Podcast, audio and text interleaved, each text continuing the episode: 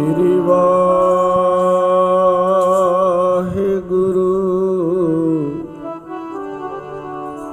ਸਾਹਿਬ ਜੀ।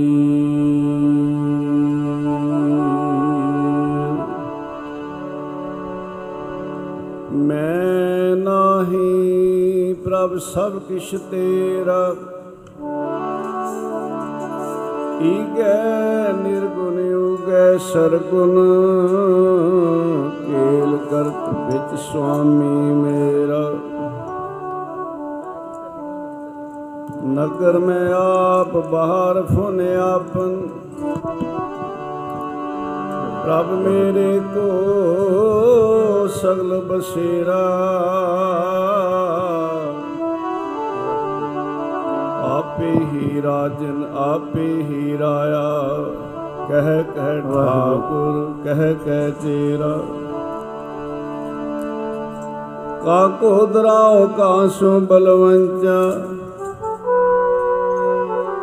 ਜਹ ਜਹ ਪੇਖੋਂ ਤਹ ਤਹ ਨੇਰਾ। ਸਾਧ ਮੂਰਤ ਗੁਰ ਭੇਟਿਓ ਨਾਨਕ।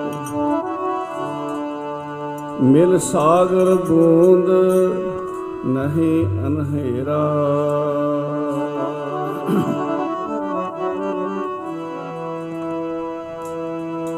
ਜਪਿਓ ਜਨ ਅਰਜਨ ਦੇਵ ਜਪਿਓ ਜਨ ਅਰਜਨ ਦੇਵ ਜਪਿਓ ਜਿਨ ਅਰਜਨ ਦੇਵ ਗੁਰੂ ਜਪਿਓ ਜਿਨ ਅਰਜਨ ਦੇਵ ਗੁਰੂ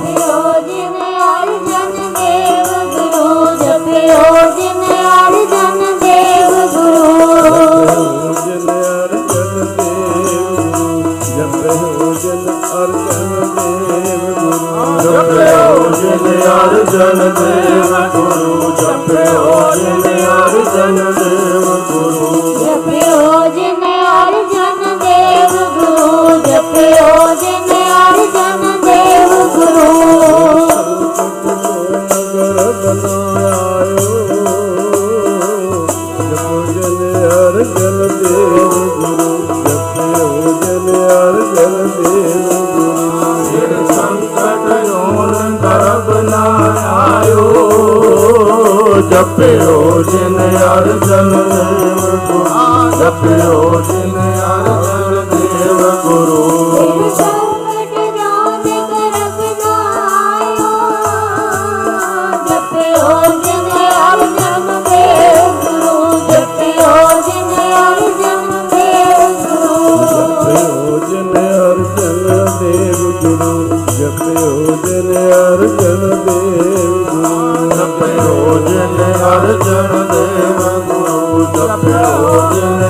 ਜਿਨ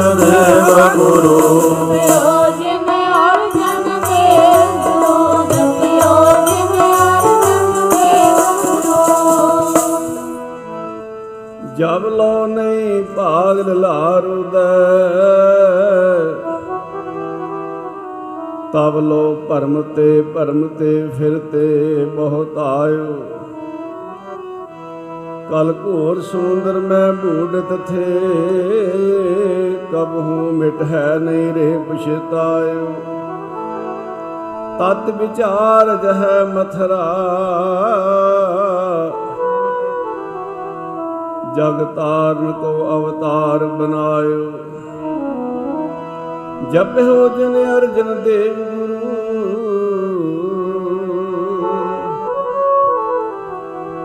ਫਿਰ ਸੰਕਟ ਜੋਨ ਗਰਭ ਨਾ ਆਇਓ। ਵਿਟੋ ਕੁਰਬਾਨੀ ਗੁਰ ਅਰਜਨ।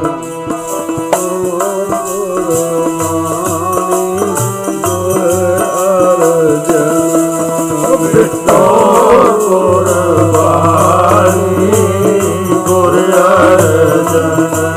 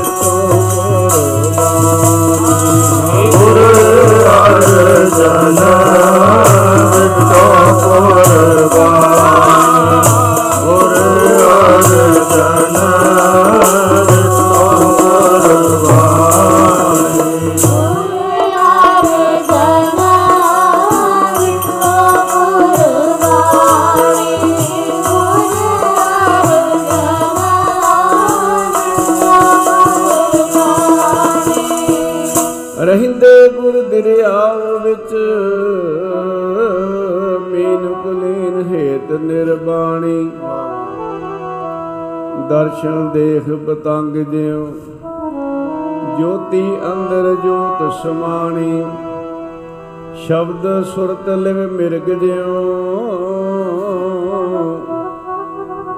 ਭੀੜ ਪਈ, ਚਿਤ ਅਵਰ ਨਾ ਜਾਣੀ। ਚਰਨ ਕਮਲ ਮਿਲ ਭਵਰ ਸਜਿਓ ਸੁਖ ਸੰਪਟ ਵਿੱਚ ਰਹਿਣ ਵਿਹਾਣੀ। ਗੁਰ ਉਪਦੇਸ਼ ਨਾ ਵਿਸਰੈ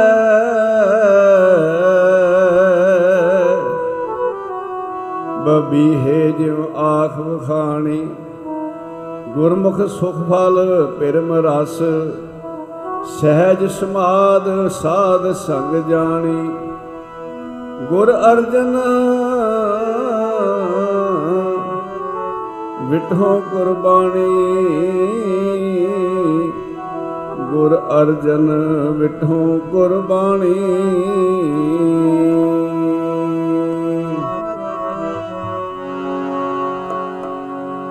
ਲੋਹਾ ਤਤੀਆਂ ਤੇ ਬੈਠਾ ਕਿਸ ਦਾ?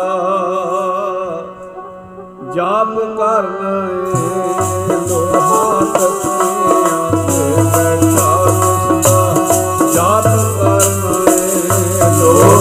ਲੋਹਾ ਤਤੀਆਂ ਤੇ ਬੈਠਾ ਕਿਸ ਦਾ ਜਾਪ ਕਰਨਾ ਹੈ ਲੋਹਾ ਤਤੀਆਂ ਤੇ ਬੈਠਾ ਕਿਸ ਦਾ ਜਾਪ ਕਰਨਾ ਹੈ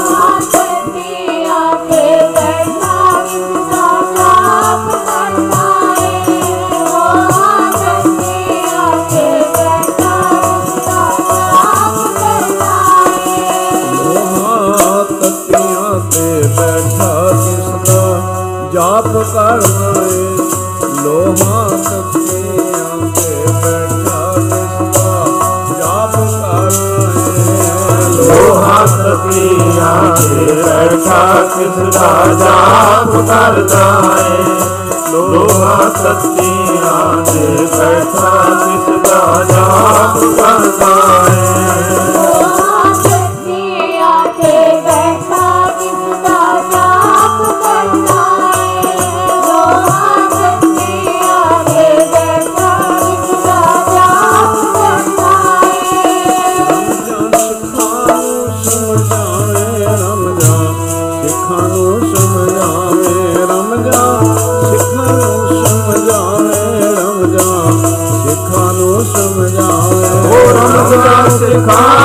ਸਿੱਖਾਂ ਨੂੰ ਸਮਝਾਵੇਂ ਰਮਜ਼ਾਨ ਸਿੱਖਾਂ ਨੂੰ ਸਮਝਾਵੇਂ।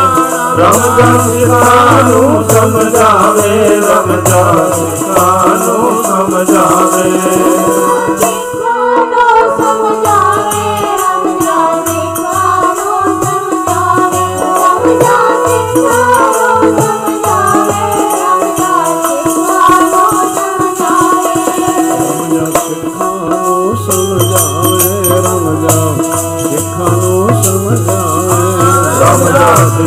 ਨੂੰ ਸਮਝਾਵੇ ਰਮਜਾ ਸਿੱਖਾਂ ਨੂੰ ਸਮਝਾਵੇ। ਸਮਝਾ ਸਿੱਖਾਂ ਨੂੰ ਸਮਝਾਵੇ ਸਮਝਾ ਸਿੱਖਾਂ ਨੂੰ ਸਮਝਾਵੇ। ਕਰਨੀ ਆਪ ਕਰਨਾ ਹੈ ਕਰਨੀ ਆਪ ਕਰਨਾ ਹੈ ਕਰਨੀ ਆਪ ਕਰਨਾ ਹੈ ਕਰਨੀ ਆਪ ਕਰਨਾ ਕਰਨੀ ਆਪ ਕਰਦਾ ਏ। ਕਰਨੀ ਆਪ ਕਰਦਾ ਏ ਕਰਨੀ ਆਪ ਕਰਦਾ ਏ ਕਰਨੀ ਆਪ ਕਰਦਾ ਏ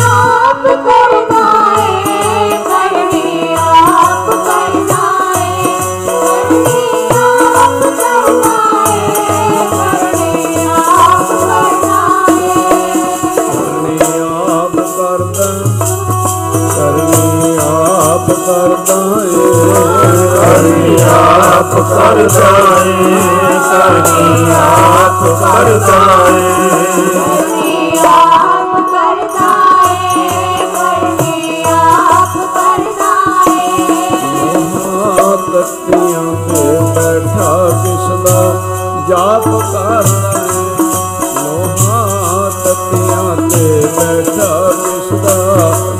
ਕਰਦਾ ਏ। ਲੋਹਾ ਤਤੀਆਂ ਏ ਬੈਠਾ ਕਿਸ ਦਾ ਜਾਪ ਕਰਦਾ ਏ।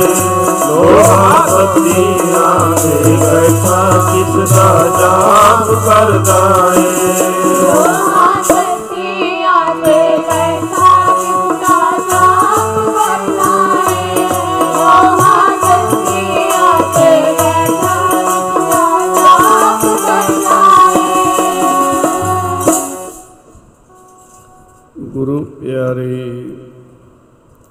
ਸਾਧ ਸੰਗਤ ਜੀਓ। ਆਓ ਸਮਾਈ ਭਾਈ। ਖੰਡਾਂ ਬ੍ਰਹਮੰਡਾਂ ਦੇ ਮਾਲਕ। ਸਾਹਿਬ ਸ੍ਰੀ ਗੁਰੂ ਗ੍ਰੰਥ ਸਾਹਿਬ ਮਹਾਰਾਜ ਜੀ ਨੂੰ ਸੀ ਝੁਕਾਈਏ, ਹੱਥ ਜੋੜ ਕੇ ਫਤਿਹ ਦਾ ਸਿਮਰਨ ਕਰੀਏ ਜੀ। ਵਾਹਿਗੁਰੂ ਜੀ ਕਾ ਖਾਲਸਾ। ਵਾਹਿਗੁਰੂ ਜੀ ਕੀ ਫਤਿਹ। ਅੱਜ ਇਸ ਪਾਵਨ ਸਥਾਨ ਰਤਵਾੜਾ ਸਾਹਿਬ ਵਿਖੇ ਗੁਰੂ ਨਾਨਕ ਸਾਹਿਬ ਜੀ ਦੇ ਪੰਜਵੇਂ ਸਰੂਪ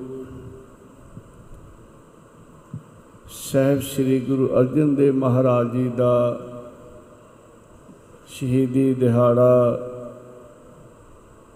ਸ਼ਰਧਾ, ਪਿਆਰ ਅਤੇ ਵਿਰਾਗ ਨਾਲ ਮਨਾਇਆ ਜਾ ਰਿਹਾ ਹੈ। ਕਈ ਘੰਟਿਆਂ ਤੋਂ ਲਗਾਤਾਰ ਆਪ ਜੀਆਂ ਨੇ ਪੰਚਮ ਪਾਤਸ਼ਾਹ ਜੀ ਦੀ, ਗੁਰੂ ਪਰਮੇਸ਼ਰ ਦੀ ਸਿਲਸਿਲਾ ਅਤੇ ਗੁਰਮਤਿ ਵਿਚਾਰਾਂ ਸਰਵਣ ਕੀਤੀਆਂ ਹਨ। ਸੰਸਾਰ ਦੇ ਅੰਦਰ, ਸੰਸਾਰ ਦੇ ਭਲੇ ਵਾਸਤੇ ਜੋ ਗੁਰੂ ਘਰ ਵੱਲੋਂ ਸ਼ਹਾਦਤਾਂ ਹੋਈਆਂ, ਕੁਰਬਾਨੀਆਂ ਹੋਈਆਂ, ਗੁਰੂ ਸਾਹਿਬ ਦੀਆਂ, ਗੁਰੂ ਕੇ ਪਿਆਰਿਆਂ ਦੀਆਂ, ਉਹਨਾਂ ਦੀ ਮਿਸਾਲ ਸੰਸਾਰ ਦੇ ਅੰਦਰ ਕਿਧਰੇ ਨਹੀਂ ਮਿਲਦੀ। ਅੱਜ ਤੋਂ 2 ਦਿਨ ਪਹਿਲਾਂ ਤਿੰਨ ਤਰੀਕ ਨੂੰ ਪੰਚਮ ਪਾਤਸ਼ਾਹ ਜੀ ਦਾ ਸ਼ਹੀਦੀ ਦਿਹਾੜਾ ਗੁਰੂ ਪਿਆਰੀਆਂ ਸੰਗਤਾਂ ਨੇ ਮਨਾਇਆ ਹੈ ਔਰ ਕਈ ਕਈ ਦਿਨ ਲਗਾਤਾਰ ਇਸ ਮਹਾਨ ਦਿਹਾੜੇ ਨੂੰ ਸੰਗਤਾਂ ਨੇ ਨਮਸਕਾਰ ਕਰਨੀ ਹੈ। ਇਸ ਦੇ ਨਾਲ ਹੀ ਜੋ ਸੰਨ 84 ਵਿੱਚ ਉਸ ਸਮੇਂ ਦੀ ਸਰਕਾਰ ਵੱਲੋਂ ਸ੍ਰੀ ਹਰਿਮੰਦਰ ਸਾਹਿਬ, ਸ੍ਰੀ ਅਕਾਲ ਤਖਤ ਸਾਹਿਬ, ਹੋਰ 36 37 ਗੁਰਦੁਆਰਾ ਸਾਹਿਬ ਦੇ ਉੱਤੇ ਜੋ ਅਟੈਕ ਹੋਇਆ ਪਾਵਨ ਸਥਾਨਾਂ ਦੀ ਪਵਿੱਤਰਤਾ ਨੂੰ ਕਾਇਮ ਰੱਖਦਿਆਂ ਹੋਇਆਂ ਕਿੰਨਿਆਂ ਯੋਧਿਆਂ ਨੇ, ਸੂਰਮਿਆਂ ਨੇ ਸ਼ਹਾਦਤ ਤੇ ਜਾਮ ਪੀਤੇ।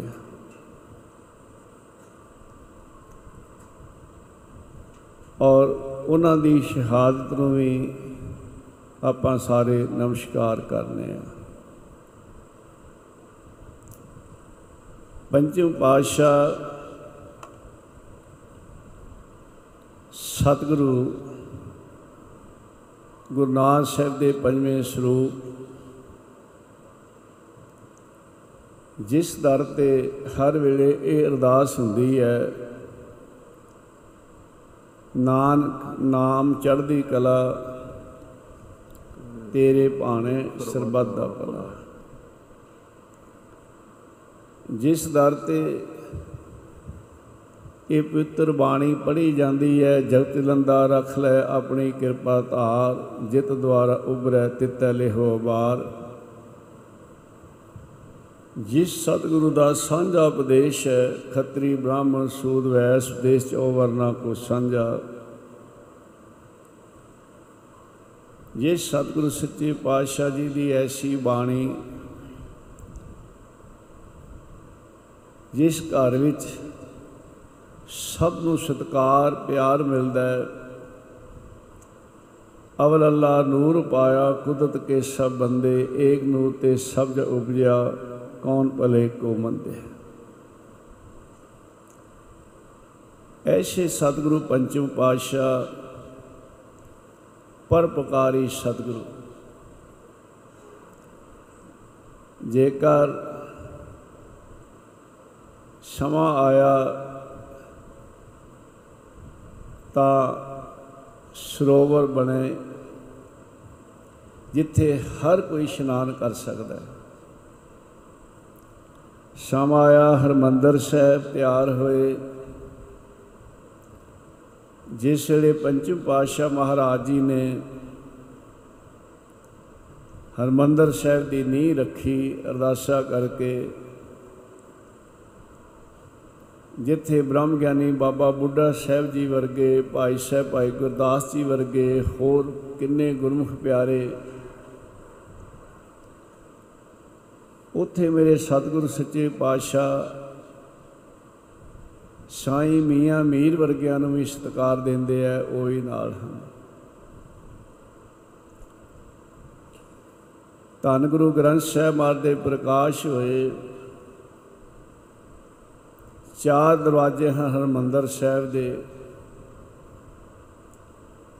ਚਾਹੇ ਕੋਈ ਉੱਤਰ ਵੱਲੋਂ ਆਵੇ, ਦੱਖਣ ਵੱਲੋਂ ਆਵੇ, ਪੂਰਬ ਵੱਲੋਂ ਆਵੇ, ਪੱਛਮ ਵੱਲੋਂ ਆਵੇ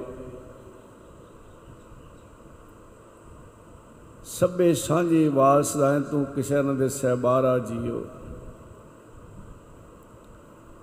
ਜਿੱਥੇ ਜਾਤ ਪਾਤ ਦਾ ਕੋਈ ਸਵਾਲ ਨਹੀਂ, ਇੱਕ ਸੰਗਤ ਹੈ, ਇੱਕ ਪੰਗਤ ਹੈ।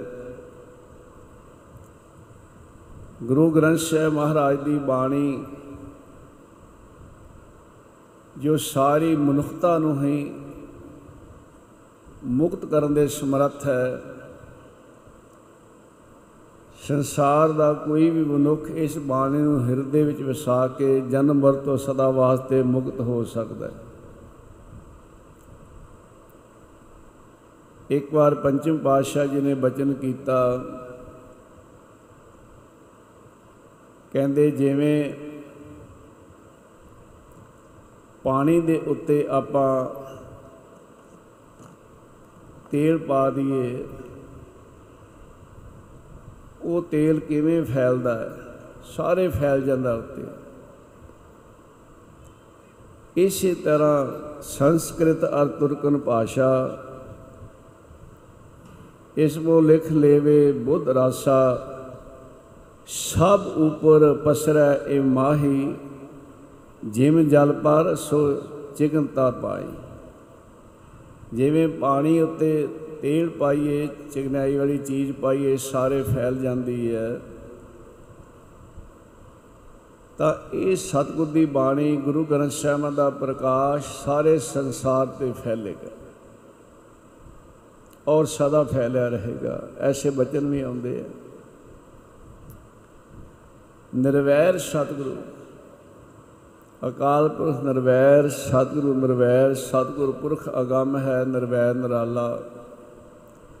ਸਤਿਗੁਰੂ ਦੇ ਸਿੱਖ ਨਿਰਵੈਰ, ਗੁਰਮੁਖ ਹੈ ਨਿਰਵੈਰ, ਨਾ ਵੈਰ ਵਿਰੋਧੀ ਹੈ। ਫਿਰ ਐਸਾ ਕਿਉਂ ਹੋਇਆ?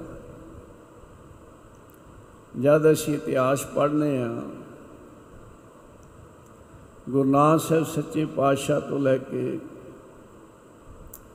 ਮੇਰੇ ਸਤਿਗੁਰ ਨੇ ਸੰਸਾਰ ਦਾ ਚੱਕਰ ਲਾਇਆ ਫਿਰ ਗੁਰੂ ਅੰਗਦ ਸਾਹਿਬ ਨਾਮ ਰਖਾਇਆ, ਗੁਰੂ ਅਮਰਦਾਸ ਸਾਹਿਬ ਨਾਮ ਰਖਾਇਆ, ਗੁਰੂ ਰਾਮਦਾਸ ਸਾਹਿਬ ਨਾਮ ਰਖਾਇਆ, ਫਿਰ ਪੰਜਵੇਂ ਸਰੂਪ ਦਾ ਨਾਮ ਪੰਚਮ ਪਾਤਸ਼ਾਹ ਗੁਰੂ ਅਰਜਨ ਦੇਵ ਮਹਾਰਾਜ ਰਖਾਇਆ।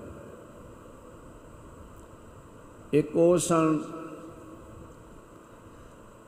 ਜਿਹੜੇ ਸਤਿਗੁਰੂ ਦੇ ਮਰੀਦ ਬਣ ਗਏ। ਪੰਡਤ, ਬ੍ਰਾਹਮਣ, ਕਾਜੀ, ਉਹਨਾਂ ਦਾ ਵੀ ਇਤਿਹਾਸ ਆਉਂਦਾ ਹੈ। ਵੱਡੇ ਵੱਡੇ ਜਿਹੜੇ ਪੀਰ ਸਨ ਉਹ ਵੀ ਸਤਿਗੁਰ ਸੱਚੇ ਪਾਤਸ਼ਾਹ ਜੀ ਦੇ ਮਰੀਦ ਬਣ ਗਏ। ਔਰ ਜੋਗੀ ਸਿੱਧਨਾਥ ਨੇ ਵੀ, ਉਹਨਾਂ ਨੇ ਵੀ ਗੁਰੂ ਨਾਨਕ ਸਾਹਿਬ ਜੀ ਨੂੰ ਸੀਸ ਝੁਕਾਇਆ ਕਈ ਰਾਜੇ ਸਤਿਗੁਰੂ ਦੇ ਬਚਨ ਸੁਣ ਕੇ, ਉਪਦੇਸ਼ ਸੁਣ ਕੇ ਜਿਨ੍ਹਾਂ ਦਾ ਜੀਵਨ ਬਦਲ ਗਿਆ। ਦੂਸਰੇ ਉਹ ਸਨ ਜਿਹੜੇ ਆਪਣੇ ਮਜ ਵਿੱਚ ਰਹੇ, ਪਰ ਗੁਰੂ ਨਾਨਕ ਸਾਹਿਬ ਜੀ ਦੇ ਸਿਧਾਂਤ ਨੂੰ ਉਹਨਾਂ ਨੇ ਨਮਸਕਾਰ ਕੀਤੀ ਹੈ। ਇਸ ਤੋਂ ਹਟ ਕੇ ਉਹ ਸਨ ਜਿਹੜੇ ਈਰ ਖਾਲੂ ਸਨ,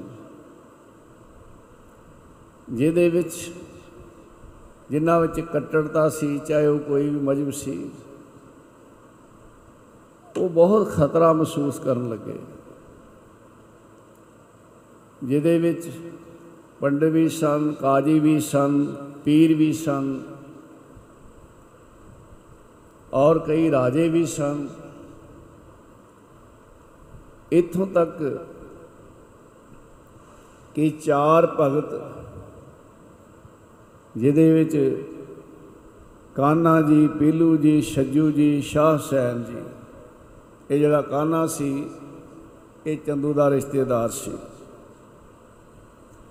ਪੰਚੂ ਪਾਤਸ਼ਾਹ ਜੀ ਦੇ ਵੱਡੇ ਭਰਾਤਾ ਭਾਈ ਪ੍ਰਿਥੀਆ ਜੀ ਸ਼ੁਰੂ ਤੋਂ ਹੀ ਸਾਧ ਸੰਗਤ ਜੀ ਪੰਚੂ ਪਾਤਸ਼ਾਹ ਨਾਲ ਈਰਖਾ ਕਰਦੇ ਸਨ ਔਰ ਜਿਸ ਵੇਲੇ ਉਹਨਾਂ ਨੂੰ ਗਰਿਆਈ ਨਹੀਂ ਮਿਲੀ, ਕਿਹੜਾ ਵਾਰ ਹੈ ਜਿਹੜਾ ਭਾਈ ਪ੍ਰਿਥੀਆ ਜੀ ਨੇ ਪੰਚਮ ਪਾਤਸ਼ਾਹ ਤੇ ਤੇ ਛੇਵੇਂ ਪਾਤਸ਼ਾਹ ਤੇ ਨਹੀਂ ਕੀਤਾ? ਕਿਤੇ ਸੁਲਹੀ ਖਾਨ ਨੂੰ ਲਿਆਇਆ, ਕਿਤੇ ਸੁ- ਸੁਲਭੀ ਖਾਨ ਲਿਆਇਆ।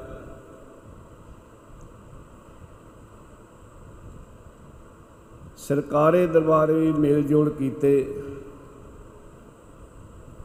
ਫਿਰ ਇੱਕ ਆਸ ਉਹਨਾਂ ਨੇ ਰੱਖੀ। ਉਹ ਕੀ ਸੀ? ਕਿ ਪੰਚਮ ਪਾਤਸ਼ਾਹ ਜੀ ਦੇ ਘਰ ਉਸ ਵੇਲੇ ਅਜੇ ਛੇਵੇਂ ਪਾਤਸ਼ਾਹ ਜੀ ਦਾ ਅਵਤਾਰ ਨਹੀਂ ਸੀ ਹੋਇਆ। ਭਾਈ ਪ੍ਰਿਥਵੀ ਦੇ ਘਰੋਂ, ਬੀਬੀ ਕਰਮੋਂ, ਉਹ ਕੀ ਸੋਚਦੀ ਹੈ? ਉਹਨਾਂ ਦੇ ਅੰਦਰ ਇੱਕ ਆਸ ਹੈ ਆਉਣ ਵਾਲੇ ਸਮੇਂ ਦੀ। ਕਹਿੰਦੇ, ਵੱਡੇ ਹਾਂ ਅਸੀਂ, ਟਿੱਕਾ ਹੈ ਆ ਸਾਡਾ। ਇਹ ਪੂਜੇ ਆ ਸਾਡੇ ਚਰਨ, ਅਸੀਂ ਵੱਡੇ ਆ ਸਾਡਾ ਸਤਿਕਾਰ ਕਰਨ। ਜਠਾਣੀਆਂ ਆਖਣ, ਬਚਨ ਤਬ ਐਸੇ। ਕਰ ਲੋ ਗਰਿਆਈ, ਕਰੋ ਇਕੱਠੇ ਪੈਸੇ।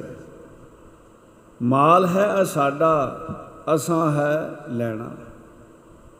ਕਹਿੰਦੇ ਕੋਈ ਨਾ, ਬਣਦੇ ਹੋ ਜੋ ਬਣਦਾ। ਹੈ। ਇਹਨਾਂ ਦੇ ਘਰ ਕੋਈ ਸਾਹਿਬਜ਼ਾਦਾ ਨਹੀਂ, ਸਭ ਕੁਝ ਦੇ ਮਾਲਕ ਅਸੀਂ ਹੋਣਾ ਹੈ, ਸਾਡਾ ਪੁੱਤਰ ਮਿਹਰਬਾਨ ਹੈ ਕਿ ਉਹ ਗਰਿਆਈ ਤੇ ਬਿਠਾਵਾਂਗੇ।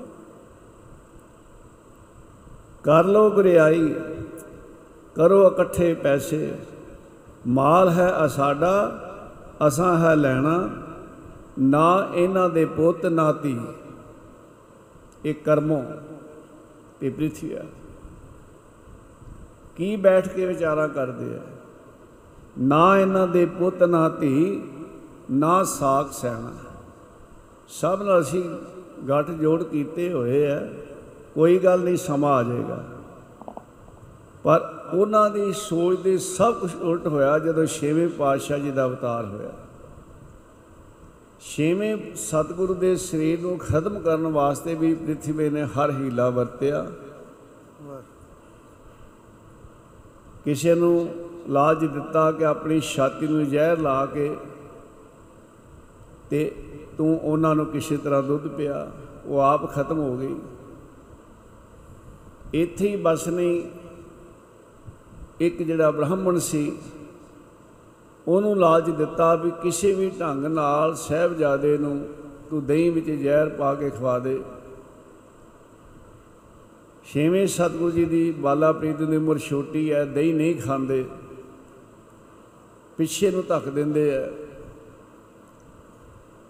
ਇਹਨਾਂ ਨੂੰ ਪੰਚਮ ਪਾਸ਼ਾ ਆ ਜਾਂਦੇ ਆ, ਉਹ ਕਹਿੰਦਾ ਜੀ, ਮੈਂ ਤਾਂ ਦਹੀਂ ਖਵਾਉਣਾ ਖਾਂਦੇ ਨਹੀਂ। ਮਰ ਕਹਿੰਦੇ, ਨਹੀਂ, ਦੇਣਾ ਨਹੀਂ। ਉਹ ਦਹੀਂ ਕੁੱਤੇ ਨੂੰ ਪਾਇਆ, ਕੁੱਤਾ ਖਾਂਦਾ, ਸਾਰ ਮਰ ਗਿਆ। ਜ਼ਹਿਰ ਸੀ ਦਹੀਂ ਵਿੱਚ। ਇਹ ਬ੍ਰਾਹਮਣ ਨੂੰ ਵੀ ਸੂਲ ਹੋਇਆ। ਤੜਫ ਤੜਫ ਕੇ ਦੱਸਦਾ ਕਿ ਮੈਨੂੰ ਪ੍ਰਿਥਵੀ ਨੇ ਲਾਜ ਦਿੱਤਾ ਤੇ ਮੈਂ ਇਹ ਮਾੜਾ ਕਰਮ ਕਰ ਰਿਹਾ ਸੀ ਤੇ ਮੈਂ ਉਹਦਾ ਦੰਡ ਜਿਹੜਾ ਹੈ, ਉਹ ਭੁਗਤ ਲਿਆ। ਇੱਥੇ ਹੀ ਬਸ ਨਹੀਂ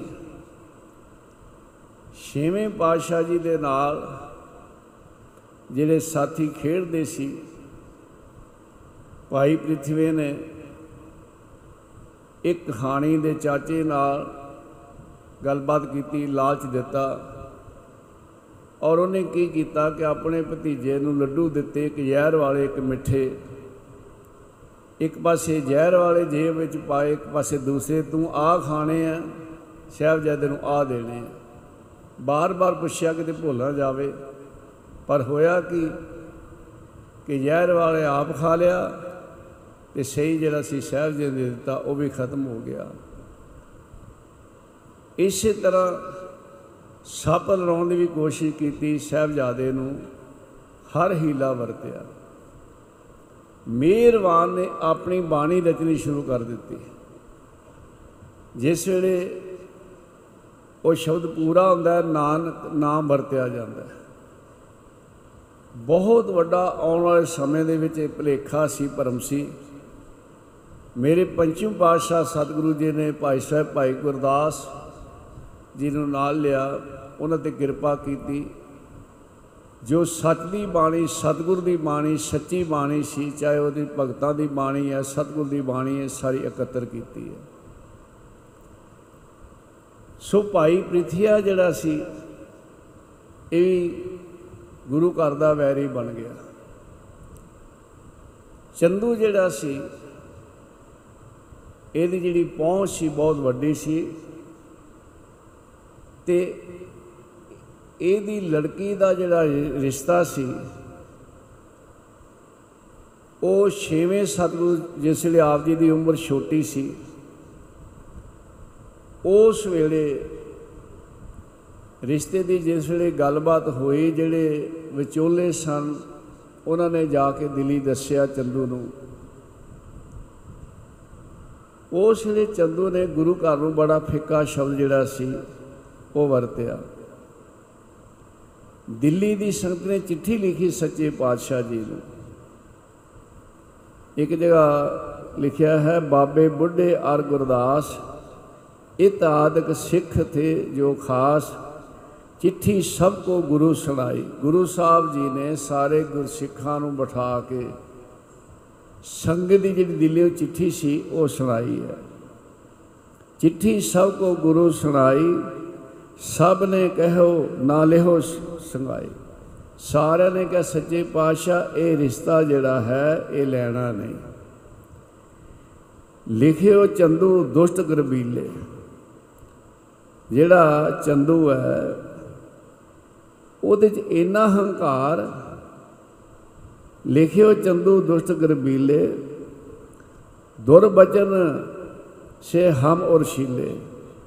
ਕਹਿੰਦੇ ਜੋ ਉਹਨੇ ਲਿਖਿਆ ਹੈ ਨਾ, ਮਾੜੇ ਬਚਨ ਉਹਨੇ ਕਹੇ ਐ, ਜੋ ਲਿਖਿਆ ਸੰਗਤ ਵ- ਦਿੱਲੀ ਵਾਲੀ ਨੇ, ਉਹ ਗੁਰੂ ਕੇ ਪਿਆਰੇ ਸੇ ਕਹਿੰਦੇ ਵੀ ਸੁਣ ਕੇ ਸਾਡੇ ਹਿਰਦੇ ਛਾਨਣੀ ਛਾਨਣੀ ਹੋ ਗਏ ਆਪ ਜਬਾਰਾ ਬਣਿਓ ਪਾਪੀ।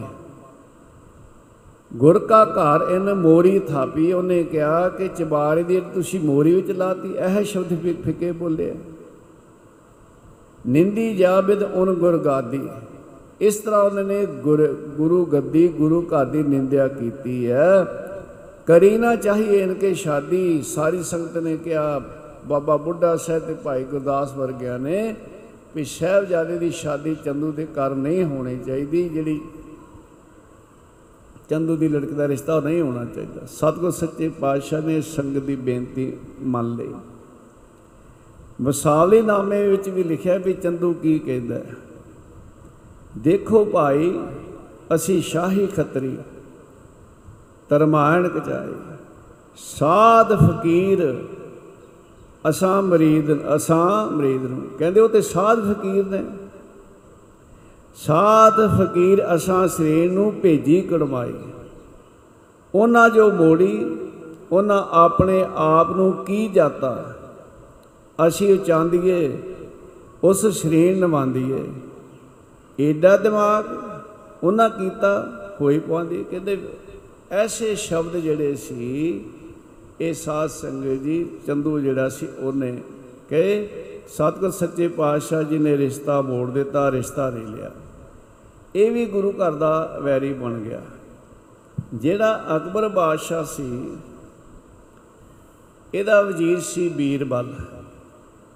ਬੀਰਬਲ ਦੀ ਜਿਹੜੀ ਭਤੀਜੀ ਸੀ, ਉਹ ਅਕਬਰ ਬਾਦਸ਼ਾਹ ਦੇ ਨਾਲ ਵਿਆਹੀ ਸੀ। ਹੋਰ ਵੀ ਉਹਦੀਆਂ ਸ਼ਾਦੀਆਂ ਸਨ।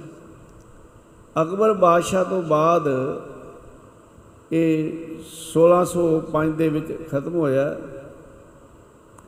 ਤੇ ਇਹ ਜਿਹੜਾ ਅਕਬਰ ਬਾਦਸ਼ਾਹ ਸੀ, ਇਹ ਜਿਸ ਵੇਲੇ ਖਤਮ ਹੋਇਆ ਤੇ ਗੱਦੀ ਮਿਲੀ ਜਹਾਂਗੀਰ ਬਾਦਸ਼ਾਹ ਨੂੰ। ਜਹਾਂਗੀਰ ਬਾਦਸ਼ਾਹ ਕੱਟੜ ਸੀ। ਜਦ ਅਸੀਂ ਇਤਿਹਾਸ ਪੜ੍ਹਨੇ ਆ ਕਿ ਇੱਕ ਪਾਸੇ ਸ਼ੇਖ ਅਹਿਮਦ ਸਰਹੰਦੀ ਵਾਲੇ ਜਿਹੜੇ ਆ ਉਹ ਗੁਰੂ ਘਰ ਦੇ ਵੈਰੀ ਹੈ। ਸ਼ੇਖ ਫਰੀਦ ਬੁਖਾਰੀ ਹੈ, ਉਹ ਵੀ ਗੁਰੂ ਘਰ ਨਾਲ ਈਰਖਾ ਕਰਦਾ ਹੈ, ਵੈਰ ਵਿਰੋਧ ਕਰਦਾ ਹੈ। ਸਰਵਰ ਪੀਰ ਦਾ ਯੋਰ ਇੰਨਾ ਪਾਇਆ ਗਿਆ ਵੀ ਸਿੱਖੀ ਦੇ ਨਾਲੋਂ ਲੋਕ ਟੁੱਟ ਕੇ ਸਰਵਰ ਪੀਰ ਦੇ ਚੇਲੇ ਬਣ ਜਾਣ। ਧਿਆਨ ਦੇਣਾ। ਇਹ ਕੇਵਲ ਉਸ ਵੇਲੇ ਹੀ ਨਹੀਂ, ਲਗਾਤਾਰ ਚੱਲ ਰਿਹਾ। ਹੈ ਦੇਹ ਧਾਰੀ ਗੁਰੂ ਜਿਹੜੇ ਅੱਜ ਵੀ ਪਾਲੇ ਜਾ ਰਹੇ ਆ, ਉਹ ਕਿਉਂ ਪਾਲੇ ਜਾ ਰਹੇ ਆ? ਇਸੇ ਕਰਕੇ ਆ ਵੀ ਸਿੱਖੀ ਨਾਲ ਟੁੱਟ ਜਾਣ, ਕੁਝ ਵੀ ਹੋਵੇ। ਇਹ ਪਹਿਲਾਂ ਤੋਂ ਹੀ ਚੱਲ ਰਿਹਾ ਸੀ। ਸਰਵਰ ਪੀਰ ਨਾਲ ਵੱਡੇ ਵੱਡੇ ਜੁੜੇ ਹੋਏ ਸੀ। ਜਦੋਂ ਭਾਈ ਮੰਝ ਵਰਗੇ, ਭਾਈ ਬਹਿਲੋ ਵਰਗੇ, ਭਾਈ ਲੰਗਾ ਵਰਗੇ ਸਰਵਰ ਪੀਰ ਨੂੰ ਛੱਡ ਕੇ ਪੰਚਮ ਪਾਸ਼ਾ ਦੇ ਚੇਲੇ ਬਣ ਗਏ, ਉਹ ਕਹਿੰਦੇ, ਇਹ ਕੀ ਬਣ ਗਿਆ? ਇਹ ਤੇ ਉਲਟ ਹੋ ਗਿਆ। ਸਾਈਂ ਮੀਆਂ ਮੀਰ ਵਰਗੇ ਗੁਰੂ ਘਰ ਦੇ ਮਰੀਦ ਬਣ ਗਏ। ਜਿਸ ਵੇਲੇ ਲਾਹੌਰ ਬਿਮਾਰੀ ਚੱਲੀ ਪੰਚਮ ਪਾਸ਼ਾ ਆਪ ਗਏ। ਐਸਾ ਸਮਾਂ ਸੀ ਪਰਿਵਾਰ ਵਾਲੇ ਆਪਣਿਆਂ ਨੂੰ ਨਾ ਦਫਨਾ ਰਹੇ ਸੀ ਨਾ ਸੰਸਕਾਰ ਕਰ ਰਹੇ ਸੀ। ਆਪਣੀ ਜਾਨ ਪਿਆਰੀ ਆ ਕਰੋਨਾ ਜਦੋਂ ਪਿੱਛੇ ਹੋਇਆ ਹੈ, ਕੀ ਸੀ? ਆਪਣਾ ਹੀ ਆਪਣੇ ਦੇ ਨੇੜੇ ਨਹੀਂ ਸੀ ਜਾਂਦਾ। ਵੀ ਇੰਨੇ ਦੂਰ ਰਹਿਣਾ। ਆ ਹਾਲਾਤ ਆਪਾਂ ਸਾਰਿਆਂ ਦੇਖੇ ਆ ਹੰਡਾਏ ਆ ਉਹ ਬਿਮਾਰੀ ਜਿਸ ਵੇਲੇ ਲਾਹੌਰ ਪਈ ਸਾਰੇ ਛੱਡ ਕੇ ਜਾ ਰਹੇ ਪੰਚਮ ਪਾਸ਼ਾ ਕੋ ਸਿੱਖਾਂ ਨਾਲ ਲੈ ਕੇ ਗਏ। ਜਿਹੜੇ ਇਸਲਾਮ ਨੂੰ ਮੰਨਣ ਵਾਲੇ ਸੀ, ਉਹਨਾਂ ਨੂੰ ਦਫਨਾਇਆ। ਜਿਹੜੇ ਹਿੰਦੂ ਵੀਰ ਸੀ, ਉਹਨਾਂ ਦੇ ਸੰਸਕਾਰ ਕੀਤੇ। ਦੂਜਿਆਂ ਦਾ ਇਲਾਜ ਕਰਾਇਆ। ਉਸ ਵੇਲੇ ਅਕਬਰ ਬਾਦਸ਼ਾਹ ਸੀ। ਅਕਬਰ ਬਾਦਸ਼ਾਹ ਨੇ ਕਿਹਾ, ਦੱਸੋ ਤੁਸੀਂ ਬਹੁਤ ਵੱਡਾ ਪਰਪਕਾਰ ਕੀਤਾ ਹੈ। ਕੁਛ ਮੈਂ ਸੇਵਾ ਕਰਾਂ। ਪੰਜ ਪਾਸ਼ਾ ਕਹਿੰਦੇ, ਸਾਨੂੰ ਕਿਸੇ ਚੀਜ਼ ਦੀ ਲੋੜ ਨਹੀਂ। ਤੂੰ ਕਰਨਾ ਹੈ ਤੇ ਇਹ ਜਿਹੜੇ ਕਿਸਾਨ ਹਨ, ਜ਼ਿਮੀਂਦਾਰ ਹਨ ਦਾ ਮਾਮਲਾ ਮਾਫ ਕਰ ਦੇ। ਗਰੀਬਾਂ ਦੀ ਸੇਵਾ ਕਰ। ਮੇਰੇ ਪੰਜ ਪਾਤਸ਼ਾਹ ਨੇ ਆਪ ਨਹੀਂ ਕੁਛ ਲਿਆ। ਉਹਦਾ ਅਸਰ ਜਿਹੜਾ ਸੀ, ਉਹ ਵੀ ਬਹੁਤ ਵੱਡਾ ਪਿਆ ਜਨਤਾ ਦੇ। ਉਥੇ ਵਜ਼ੀਰ ਖਾਨ ਜਿਹੜਾ ਸੀ, ਜਲੋਦਰ ਦੀ ਬਿਮਾਰੀ ਨਾਲ ਬਿਮਾਰ ਸੀ, ਲਾਹੌਰ ਦਾ। ਸਭ ਥਾਂ ਤੋਂ ਵੈਦਾਂ ਹਕੀਮਾਂ, ਡਾਕਟਰ ਜਵਾਬ ਮਿਲ ਗਿਆ ਸੀ। ਉਹਦਾ ਰੋਗ ਦੂਰ ਹੋਇਆ ਪੰਚਮ ਪਾਤਸ਼ਾਹ ਦੀ ਸ਼ਰਨ ਵਿੱਚ ਆ ਕੇ, ਜਦੋਂ ਉਹ ਹਰਿਮੰਦਰ ਸਾਹਿਬ ਆਇਆ। ਉਹ ਵੀ ਗੁਰੂ ਘਰ ਦਾ ਸੇਵਕ ਬਣ ਗਿਆ। ਸੂਰਜ ਚੜਿਆ ਦੇਖ ਕੇ ਉੱਲੂ ਘਬਰਾਵੇ। ਇੱਕ ਪਾਸੇ ਚਾਹੇ ਗੁਰਸਿੱਖ ਨੇ ਉਹ ਤਾਂ ਗੁਰੂ ਦੇ ਸਿੱਖ ਹਨ। ਇੱਕ ਪਾਸੇ ਜਿਹੜੇ ਬ੍ਰਾਹਮਣ ਸਨ, ਹਿੰਦੂ ਸਨ ਇਸਲਾਮ ਨੂੰ ਮੰਨਣ ਵਾਲੇ ਸੀ ਸੱਚ ਨੂੰ ਮੰਨਣ ਵਾਲੇ ਸੀ, ਉਹ ਵੀ ਗੁਰੂ ਘਰ ਦੇ ਮਰੀਦ ਤੇ ਸ਼ਰਧਾਲੂ ਬਣ ਗਏ। ਦੂਸਰੇ ਪਾਸੇ ਰਾਜਿਆਂ ਤੱਕ ਜਿਨ੍ਹਾਂ ਨੇ ਗੁਰੂ ਘਰ ਨਾਲ ਵੈਰ ਰਚਾ ਲਿਆ ਸਾਧ ਸੰਗਤ। ਇਤਿਹਾਸਕਾਰ ਲਿਖਦੇ ਆ ਕਿ ਜਿਸ ਵੇਲੇ ਜਹਾਂਗੀਰ ਬਾਦਸ਼ਾਹ ਨੂੰ ਗੱਦੀ ਮਿਲੀ ਹੈ, ਉਸ ਵੇਲੇ ਸ਼ੇਖ ਅਹਿਮਦ ਸਰੰਦੀ ਵਰਗੇ, ਸ਼ੇਖ ਫਰੀਦ ਬੁਖਾਰੀ ਵਰਗੇ ਇਹਨਾਂ ਨੇ ਉੱਥੇ ਕੀ ਕਿਹਾ? ਜਹਾਂਗੀਰ ਬਾਦਸ਼ਾਹ ਨੂੰ ਇਸਲਾਮ ਦਾ ਬਾਦਸ਼ਾਹ ਕਹਿ ਕੇ ਸਤਿਕਾਰ ਦਿੱਤਾ ਇਹਨਾਂ ਨੇ ਕਿ ਇਹ ਹੁਣ ਇਸਲਾਮ ਦਾ ਪ੍ਰਚਾਰ ਕਰੇਗਾ। ਹੁਣ ਸਮਾਂ ਆ ਗਿਆ ਸਾਧ ਸੰਗਤ ਜੀ। ਮੈਂ ਜਿਹੜੀ ਬੇਨਤੀ ਸ਼ੁਰੂ ਕੀਤੀ ਹੈ, ਸਤਿਗੁਰੂ ਸੱਚੇ ਪਾਤਸ਼ਾਹ ਸਰਬੱਤ ਦਾ ਭਲਾ ਮੰਗ ਰਹੇ ਨਿਰਵੈਰ ਸਤਿਗੁਰੂ। ਦੂਸਰੇ ਪਾਸੇ ਸੂਰ ਚੜਿਆ ਦੇ ਕੁੱਲੂ ਘਬਰਾਵੇ, ਇਹ ਸਾਰੇ ਇਕੱਠੇ ਹੋ ਗਏ ਵੀ ਸਮਾਂ ਮਿਲੇ ਤੇ ਇਹ ਜਿਹੜਾ ਸੱਚ ਦਾ ਪ੍ਰਚਾਰ ਹੈ, ਉਹ ਖਤਮ ਕਰੀਏ। ਲ- ਵਿਦਵਾਨ ਲਿਖਦੇ ਆ ਕਿ ਪੰਚਮ ਪਾਤਸ਼ਾਹ ਜੀ ਦੇ ਸਮੇਂ ਬਹੁਤ ਸਿੱਖੀ ਦਾ ਪ੍ਰਚਾਰ ਹੋਇਆ।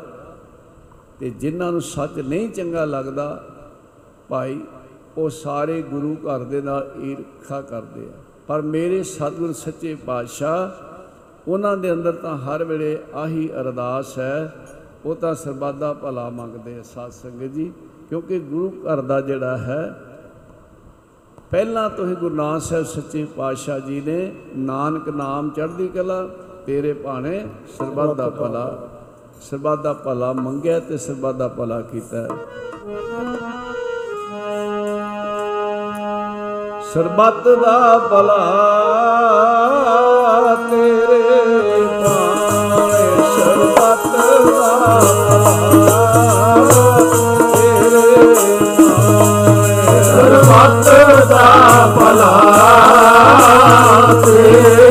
ਭਾਣੇ ਸਰਬੱਤ ਦਾ ਭਲਾ ਤੇ ਪਾਏ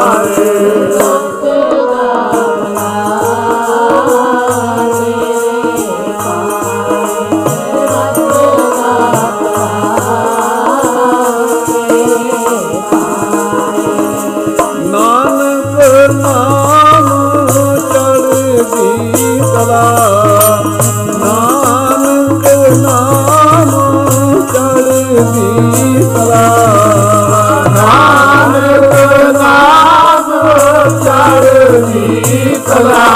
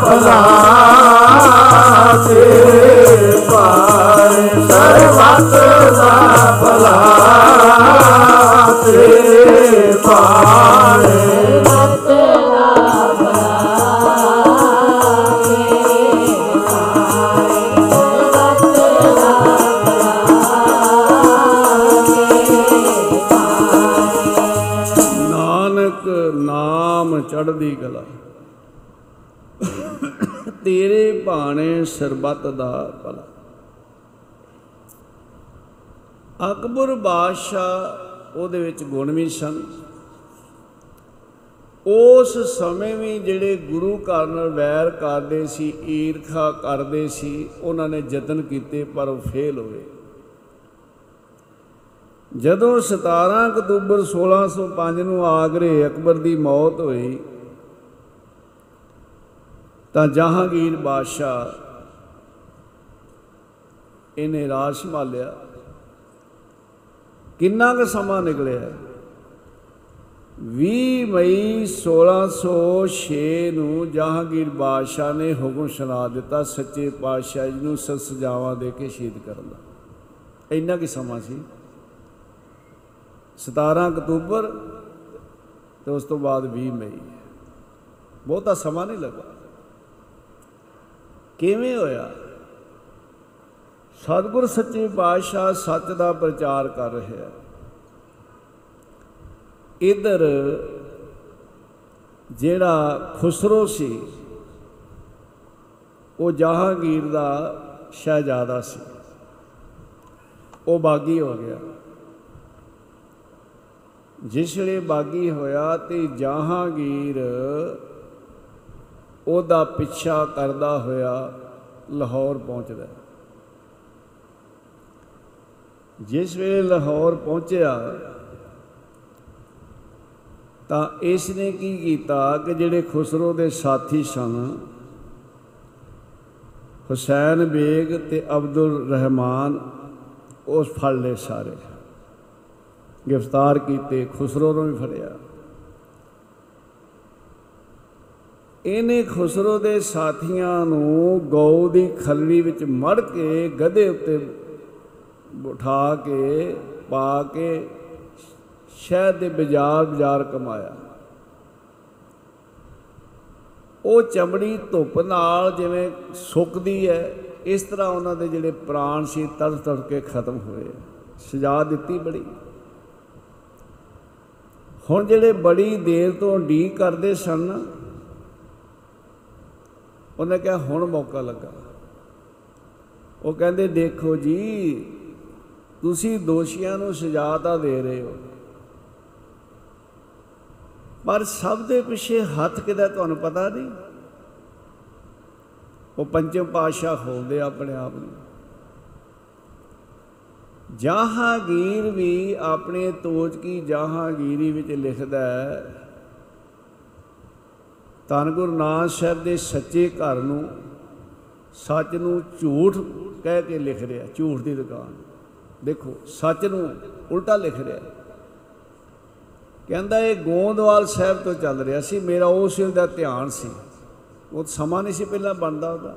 ਜਦੋਂ ਹੁਣ ਰਾਜਗੱਦੀ ਦਾ ਮਾਲਕ ਬਣਿਆ, ਤੇ ਉਹਨੂੰ ਸਮਾਂ ਮਿਲ ਗਿਆ। ਉਹ ਧੰਨ ਗੁਰੂ ਅਰਜਨ ਦੇਵ ਮਹਾਰਾਜ ਦੇ ਬਾਰੇ ਵੀ ਐਸੇ ਸ਼ਬਦ ਕੁਝ ਫਿੱਕੇ ਲਿਖਦਾ ਹੈ। ਕਹਿੰਦਾ ਵੀ ਕਿਵੇਂ ਲੋਕ ਇਹਨਾਂ ਦੇ ਜਿਹੜੇ ਸੀ, ਉਹ ਸਿੱਖ ਸੇਵਕ ਬਣਦੇ ਸਨ, ਮੇਰਾ ਧਿਆਨ ਸੀ। ਔਰ ਉਹਨੇ ਲਿਖਿਆ ਕਿ ਮੈਂ ਇਹ ਹੁਕਮ ਕੀਤਾ ਪੰਚਮ ਪਾਤਸ਼ਾਹ ਨੂੰ ਸ਼ਹੀਦ ਕਰਨ ਦਾ।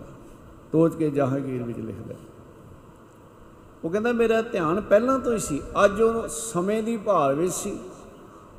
ਸਮਾਂ ਕਦੋਂ ਆਵੇ? ਜਹਾਂਗੀਰ ਨੂੰ ਵੀ ਸਮਾਂ ਮਿਲ ਗਿਆ, ਸਾਰਿਆਂ ਨੂੰ ਸਮਾਂ ਮਿਲ ਗਿਆ, ਇੱਕ ਤੋਂ ਇੱਕ ਜਿੰਨੇ ਸੀ ਇਕੱਠੇ ਹੋ ਗਏ। ਕਹਿੰਦੇ ਤੁਹਾਡਾ ਜਿਹੜਾ ਸ਼ਹਿਜ਼ਾਦਾ ਖੁਸਰੋ ਹੈ, ਉਹਨੂੰ ਸ਼ਰਨ ਦਿੱਤੀ ਪੰਚਮ ਪਾਤਸ਼ਾਹ। ਨਾਲੇ ਮਾਇਆ ਦਿੱਤੀ ਹੈ, ਲੰਗਰ ਛਕਾਇਆ ਨਾਲੇ ਸੀਸ ਦਿੱਤੀ ਹੈ। ਉਸ ਵੇਲੇ ਜਹਾਂਗੀਰ ਜਿਹੜਾ ਬਾਦਸ਼ਾਹ ਸੀ, ਇਹਨੇ ਮੁਰਤਜ਼ਾ ਖਾਨ ਜਿਹੜਾ ਸੀ, ਗਵਰਨਰ, ਉਹਦੀ ਡਿਊਟੀ ਲਾ ਦਿੱਤੀ। ਵੀ ਤੁਸੀਂ ਕੀ ਕਰਨਾ ਪੰਜੇ ਪਾਤਸ਼ਾਹ ਨੂੰ ਲਿਆ ਤੇ ਲਿਆ ਕੇ ਉਹਨਾਂ ਨੂੰ ਜੇ ਤੇ ਉਹ ਈਨ ਮੰਨਦੇ ਐ, ਠੀਕ ਹੈ ਨਹੀਂ ਤੇ ਸਚਦਾਵਾਂ ਨਾਲ ਉਹਨਾਂ ਸ਼ਹੀਦ ਕੀਤਾ ਜਾਵੇ। ਪੰਚਮ ਪਾਤਸ਼ਾਹ ਧੰਨ ਗੁਰੂ ਅਰਜਨ ਦੇਵ ਮਹਾਰਾਜ ਜੀ ਦੇ ਵਾਰੰਟ ਜਾਰੀ ਹੋ ਜਾਂਦੇ ਆ। ਧੰਨ ਗੁਰੂ ਅਰਜਨ ਦੇਵ ਮਹਾਰਾਜ ਸੱਚੇ ਪਾਤਸ਼ਾਹ ਜਿਸ ਵੇਲੇ ਤਿਆਰੀ ਕਰਦੇ ਆ ਆਪ ਜੀ ਨੇ ਸਿੱਖ ਸੰਗਤਾਂ ਨੂੰ ਇਕੱਠਿਆਂ ਕੀਤਾ। ਜਿਹਦੇ ਵਿੱਚ ਬਾਬਾ ਬੁੱਢਾ ਸਾਹਿਬ ਜੀ ਵਰਗੇ ਗੁਰ ਬ੍ਰਹਮ ਗਿਆਨੀ, ਹੋਰ ਗੁਰਸਿੱਖ। ਤੇ ਆਪ ਜੀਆਂ ਨੇ ਛੇਵੇਂ ਸਤਿਗੁਰੂ ਧੰਨ ਗੁਰੂ ਹਰਮਿੰਦ ਸਾਹਿਬ ਮਹਾਰਾਜ ਜੀ ਨੂੰ ਗੁਰਿਆਈ ਦਿੱਤੀ, ਜੋ ਮਰਜ਼ਾਦਾ ਸੀ, ਬਿਠਾ ਕੇ ਪੰਜ ਪੈਸੇ ਨਾਰੀਅਲ ਰੱਖ ਕੇ, ਚਾਰ ਪ੍ਰਕਰਮਾ ਕਰਕੇ ਹਰਗੋਬਿੰਦ ਸਾਹਿਬ ਜੀ ਨੂੰ ਨਮਸਕਾਰ ਕੀਤੀ, ਮੱਥਾ ਟੇਕਿਆ। ਸੰਗਤਾਂ ਨੂੰ ਗੁਰੂ ਦਾ ਪੱਲਾ ਫੜਾਇਆ।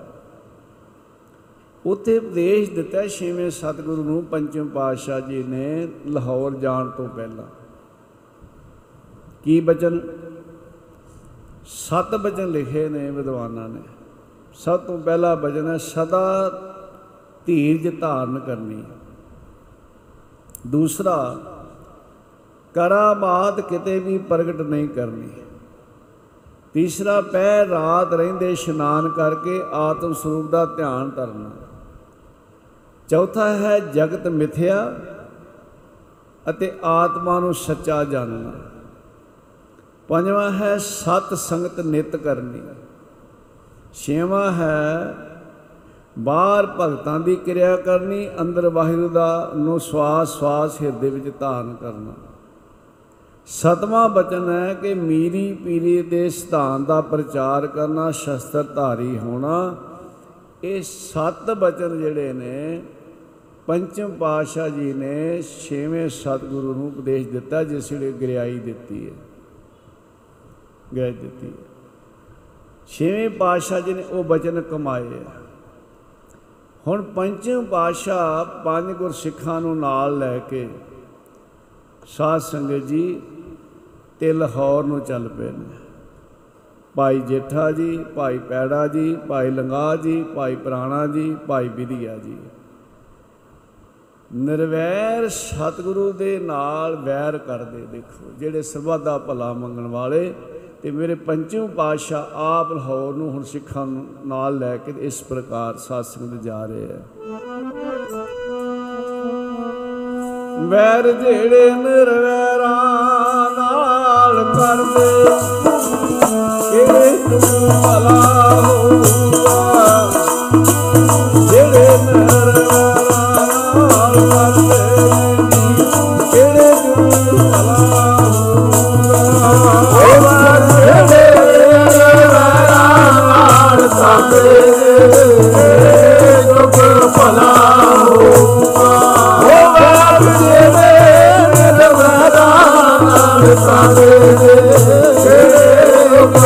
ਨਾਲ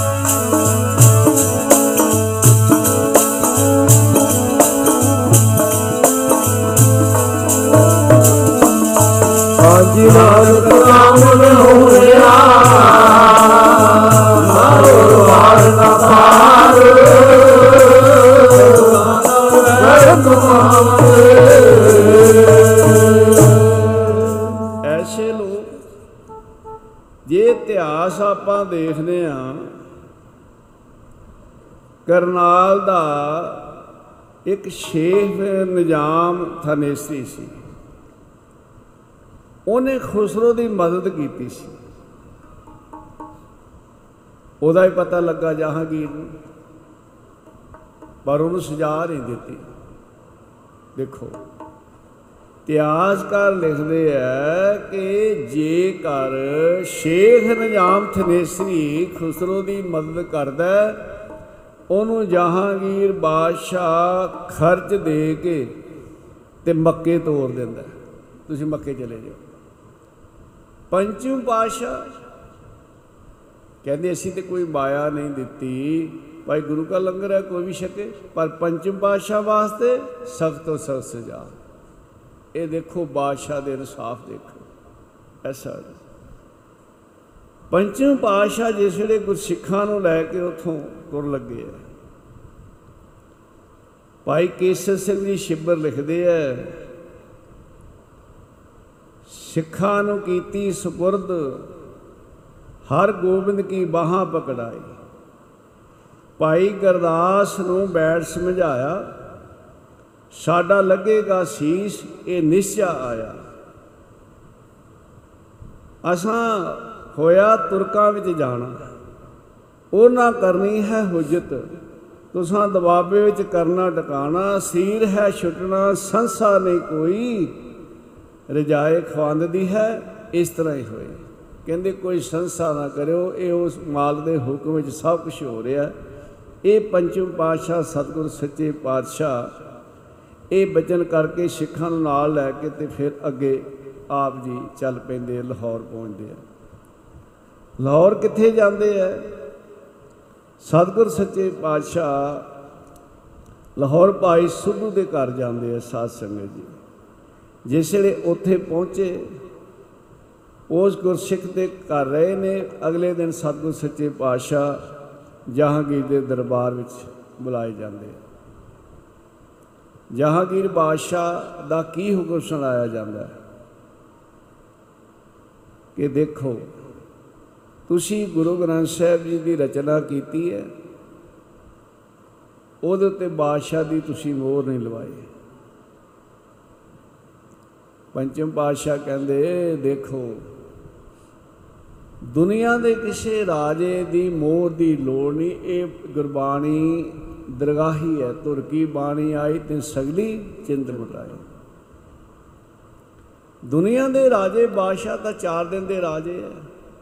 ਇੱਥੇ ਤੇ ਜੋ ਰਾਜਿਆਂ ਦਾ ਰਾਜਾ ਕਾਲਪੁਰਖ ਵਾਹਿਗੁਰੂ ਹੈ ਉਸ ਦੀ ਮੋਹਰ ਲੱਗੀ ਹੈ, ਸੱਚੇ ਪਾਤਸ਼ਾਹ ਦਾ ਆ ਬਚਨ ਹੈ।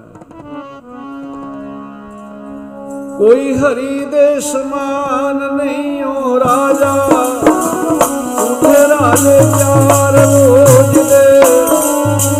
ਹਰੀ ਦੇ ਸਮਾਨ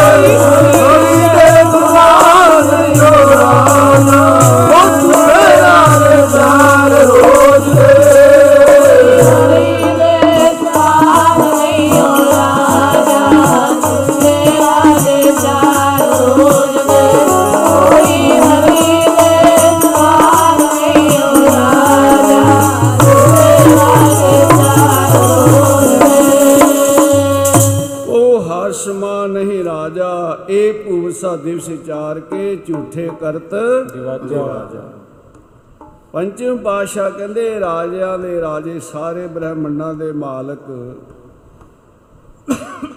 ਆਪ ਵਾਹਿਗੁਰੂ ਜੀ ਹਨ। ਉਹਨਾਂ ਦੀ ਮੋਹਰ ਲੱਗੀ ਹੈ ਇਸ ਬਾਣੀ ਉੱਤੇ ਕਿਸੇ ਸੰਸਾਰੀ ਬਾਦਸ਼ਾਹ ਦੀ ਮੋਹਰ ਦੀ ਸਾਨੂੰ ਲੋੜ ਨਹੀਂ।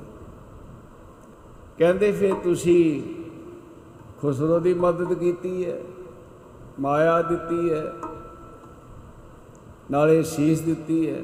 ਪੰਚਮ ਪਾਤਸ਼ਾਹ ਕਹਿੰਦੇ ਗੁਰੂ ਨਾਨਕ ਸਾਹਿਬ ਦੇ ਘਰ ਵਿੱਚ ਸਭ ਨੂੰ ਹੀ ਸੀਸਾਂ ਮਿਲਦੀਆਂ। ਸਭ ਦਾ ਹੀ ਭਲਾ ਮੰਗਿਆ ਜਾਂਦਾ।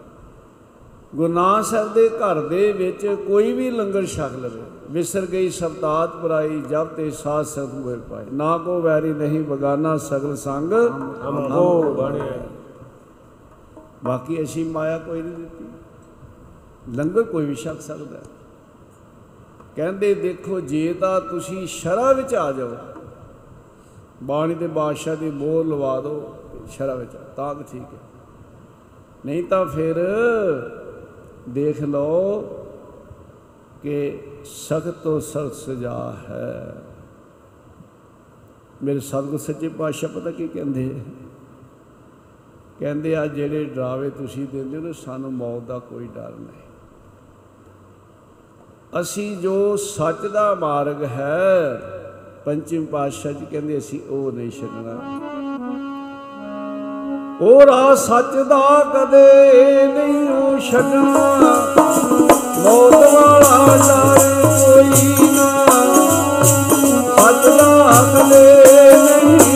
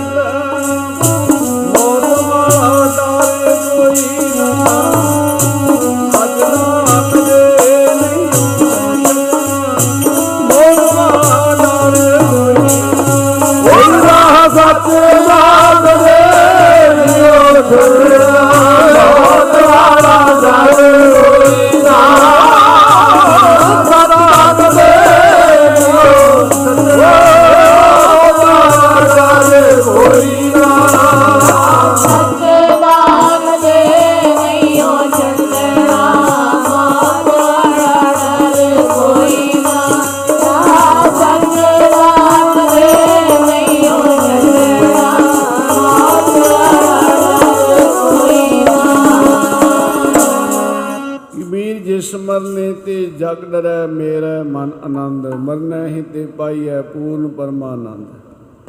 ਕਿਆ ਜਾਣਾ ਕਿ ਮੈਂ ਮਰਾਂਗੇ, ਕੈਸਾ ਮਰਨਾ ਹੋਏ, ਜੇਕਰ ਸਹਿ ਬਣਾਉਣਾ ਵਿਸਰਿਆ ਤਾਂ ਸਹਿਲਾ ਮਰਨਾ ਹੋਏ। ਮਰਨਾ ਤੇ ਜਗਤ ਡਰੈ, ਜੀਵਿਆ ਲੋੜੈ ਸਭ ਕੋਈ ਗੁਰ ਪ੍ਰਸਾਦੀ ਜੀਵਤ ਮਰੈ, ਹੁਕਮੈ ਬੂਝੈ ਸੋਏ। ਨਾਨਕ ਐਸੀ ਬਰਨੀ ਜੋ ਮਰੈ, ਤਾਂ ਸਦ ਜੀਵਨ ਹੋਏ। ਸਤਿਗੁਰੂ ਤੇ ਆਪਣੇ ਪਿਆਰਿਆਂ ਨੂੰ ਵੱਡੀਆਂ ਬਖਸ਼ਾਂ ਕਰਦੇ ਐ। ਜਿਹੜੇ ਗੁਰੂ ਨਾਲ ਜੁੜ ਜਾਂਦੇ ਆ, ਉਹ ਕਾਲ ਮਨ ਦੇ ਵਾਸੀ ਬਣ ਜਾਂਦੇ ਆ ਉਹਨਾਂ ਦੇ ਸਾਰੇ ਭੈ ਖਤਮ ਹੋ ਜਾਂਦੇ ਤੇ ਸਤਿਗੁਰੂ ਨੂੰ ਭੈ ਕਾਹਦਾ ਹੈ?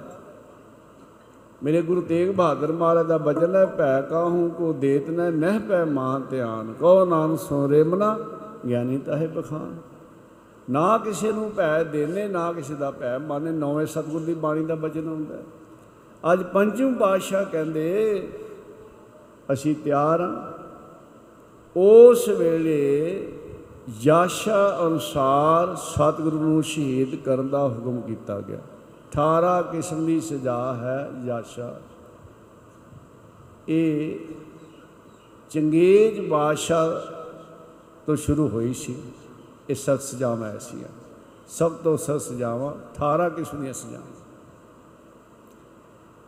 ਹੁਣ ਚੰਦੂ ਦੀ ਡਿਊਟੀ ਲੱਗ ਗਈ। ਇਹ ਵੀ ਸਮੇਂ ਦੀ ਡੀ ਕਰਦਾ ਸੀ। ਚੰਦੂ ਦੀ ਹਵੇਲੀ ਸਤਿਗੁਰ ਸੱਚੇ ਪਾਤਸ਼ਾਹ ਜੀ ਨੂੰ ਲਿਆਂਦਾ ਗਿਆ। ਸਾਧ ਸੰਗਤ ਚੰਦੂ ਕਹਿੰਦਾ, ਦੇਖੋ, ਅਜੇ ਵੀ ਸਮਾਂ ਜੇ। ਇੱਕ ਪਾਸੇ ਦੁਨਿਆਵੀ ਸੁਖ ਫੁੱਲਾਂ ਦੀਆਂ ਛੇਜਾਂ ਹਨ। ਇੱਕ ਪਾਸੇ ਦੁੱਖ ਹੀ ਦੁੱਖ ਹੈ। ਮੈਂ ਇਹ ਸਜ਼ਾਵਾਂ ਮਾਫ ਕਰਾ ਸਕਣਾ ਇੱਕ ਤਾਂ ਜੋ ਬਾਦਸ਼ਾਹ ਕਹਿੰਦਾ, ਤੁਸੀਂ ਉਹ ਮੰਨ ਲਓ। ਦੂਸਰਾ, ਜੇ ਮੇਰੀ ਲੜਕੀ ਦਾ ਅਜੇ ਵੀ ਰਿਸ਼ਤਾ ਲੈ ਲਓ ਤੇ ਦੋ ਗੱਲਾਂ। ਇੱਕ ਤਾਂ ਬਾਦਸ਼ਾਹ ਜੋ ਕਹਿੰਦਾ, ਮੰਨ ਲਓ ਤੁਸੀਂ। ਦੂਸਰਾ ਇਹ ਹੈ ਕਿ ਤੁਸੀਂ ਮੇਰੀ ਲੜਕੀ ਦਾ ਅਜੇ ਵੀ ਰਿਸ਼ਤਾ ਮੰਨ ਲਓ। ਮੇਰੇ ਸਤਿਗੁਰ ਕਹਿੰਦੇ, ਚੰਦੂ, ਅਸੀਂ ਜੋ ਬਚਨ ਕੀਤੇ ਐ, ਉਹ ਟਲ ਹਨ। ਨਾ ਅਸੀਂ ਬਾਦਸ਼ਾਹ ਦਾ ਹੁਕਮ ਮੰਨਣਾ, ਨਾ ਤੇਰੀ ਬੱਚੀ ਦਾ ਰਿਸ਼ਤਾ ਅਸੀਂ ਲੜਕੀ ਦਾ ਲੈਣਾ, ਬਸ।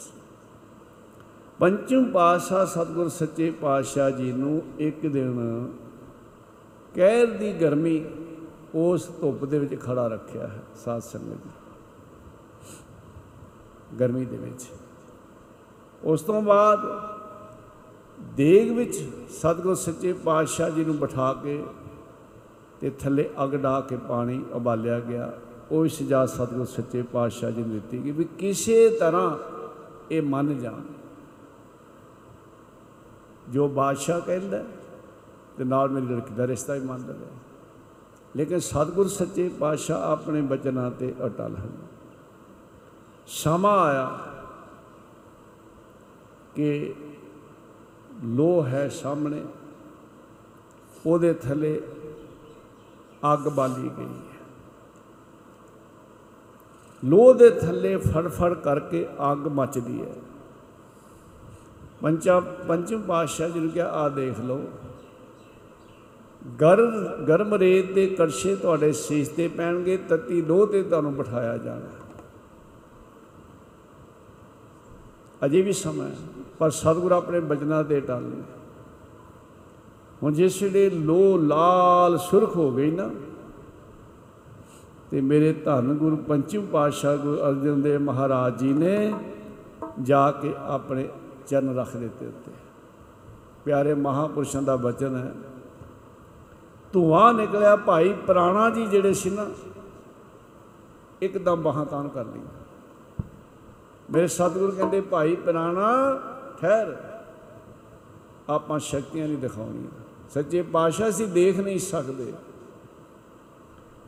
ਜਿਵੇਂ ਭਾਈ ਮਤੀ ਦਾਸ ਨੇ ਸੀ ਪ੍ਰਸ਼ਾਦ ਛਕਿਆ ਸੀ ਤੇ ਕਹਿਣ ਲੱਗਾ, ਗੁਰੂ ਤੇਗ ਬਹਾਦਰ ਮਹਾਰਾਜ, ਸੱਚੇ ਪਾਤਸ਼ਾਹ, ਹੁਕਮ ਕਰੋ ਮੈਂ ਦਿੱਲੀ ਤੇ ਲਾਹੌਰ ਦੇ ਛੈਣੇ ਵਜਾ ਦਿਆਂ ਤੇ ਗੁਰੂ ਤੇਗ ਬਹਾਦਰ ਮਹਾਰਾਜ ਨੇ ਕਿਹਾ ਸੀ, ਭਾਈ ਮਤੀ ਦਾਸ, ਇਹ ਬਖਸ਼ਿਸ਼ ਕਿੱਥੋਂ ਹੋਈ ਹੈ? ਸੱਚੇ ਪਾਤਸ਼ਾਹ ਆਪ ਜੀ ਤੋਂ। ਕਹਿੰਦੇ ਸੀ ਸਭ ਕੁਝ ਸੰਭਾਲ ਕੇ ਬੈਠੇ ਹਾਂ, ਤੂੰ ਨਹੀਂ ਸੰਭਾਲ ਸਕਦਾ। ਭਾਈ ਮਤੀ ਦਾਸ, ਆਪਾਂ ਸ਼ਕਤੀਆਂ ਦਿਖਾਉਣ ਨਹੀਂ ਆਏ। ਆਪਾਂ ਧਰਮ ਵਾਸਤੇ, ਤਿਲਕ ਜੰਦੂ ਦੀ ਰਾਖੀ ਵਾਸਤੇ, ਸੰਸਾਰ ਦੇ ਭਲੇ ਵਾਸਤੇ ਸ਼ਹਾਦਤ ਦੇਣੀ ਹੈ। ਅੱਜ ਪੰਚਮ ਪਾਤਸ਼ਾਹ ਵੀ ਕਹਿੰਦੇ, ਭਾਈ ਪ੍ਰਾਣਾ ਠਹਿਰ, ਸ਼ਕਤੀਆਂ ਨਹੀਂ ਦਿਖਾਉਣੀਆਂ। ਉਸ ਦੀ ਰਜਾ ਨੂੰ ਮੰਨਣਾ ਹੈ ਉਸ ਵੇਲੇ ਮੇਰੇ ਪੰਚਮ ਪਾਤਸ਼ਾਹ ਜੀ ਨੇ ਸਤਨਾਮ ਵਾਹਿਗੁਰੂ ਕਹਿ ਕੇ ਉਸ ਤਾਪ ਦੀ ਲੋਹ ਤੇ ਇਸ ਪ੍ਰਕਾਰ ਚੌਂਕੜਾ ਮਾਰਿਆ। ਗੁਰਾਂ ਲੋ ਤੇ ਚੌਂਕੜਾ ਮਾਰਿਆ। ਸਤਨਾਮ ਵਾਹਿਗੁਰੂ ਬੋਲ ਕੇ ਗੁਰਾਂ ਲੋ ਤੇ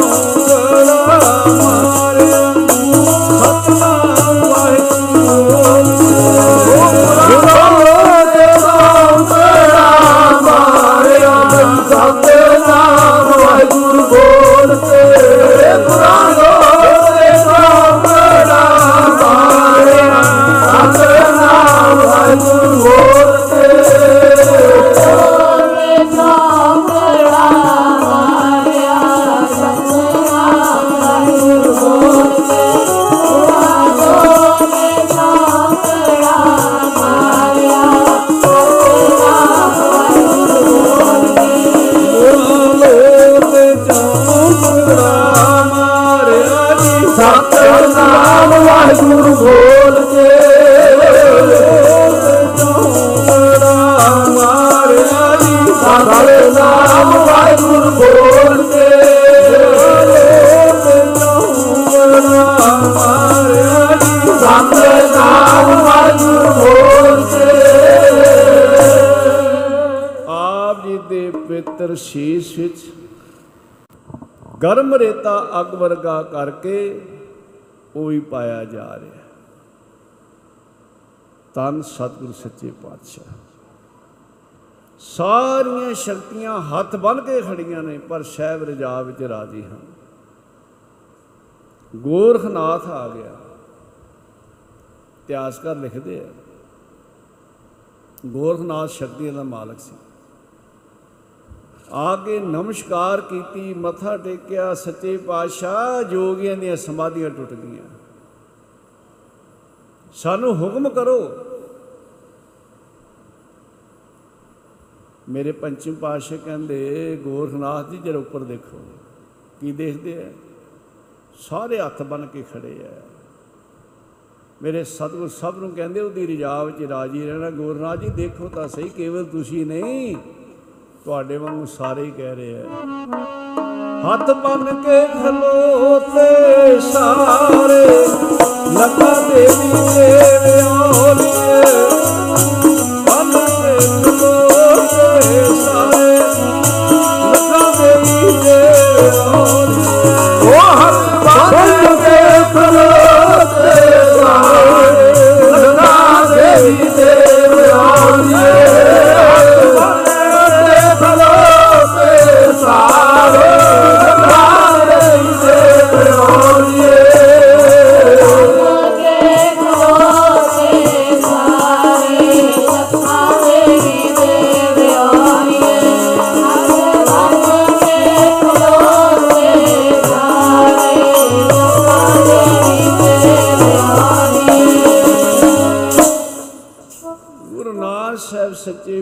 ਪਾਤਸ਼ਾਹ ਜੀ ਦੇ ਸਮੇਂ ਜੋਗੀ ਸਿੱਧਨਾਥ ਕਈ ਜਗ੍ਹਾ ਇਹਨਾਂ ਦੀ ਵਿਚਾਰ ਹੋਈ ਚਰਚਾ ਹੋਈ।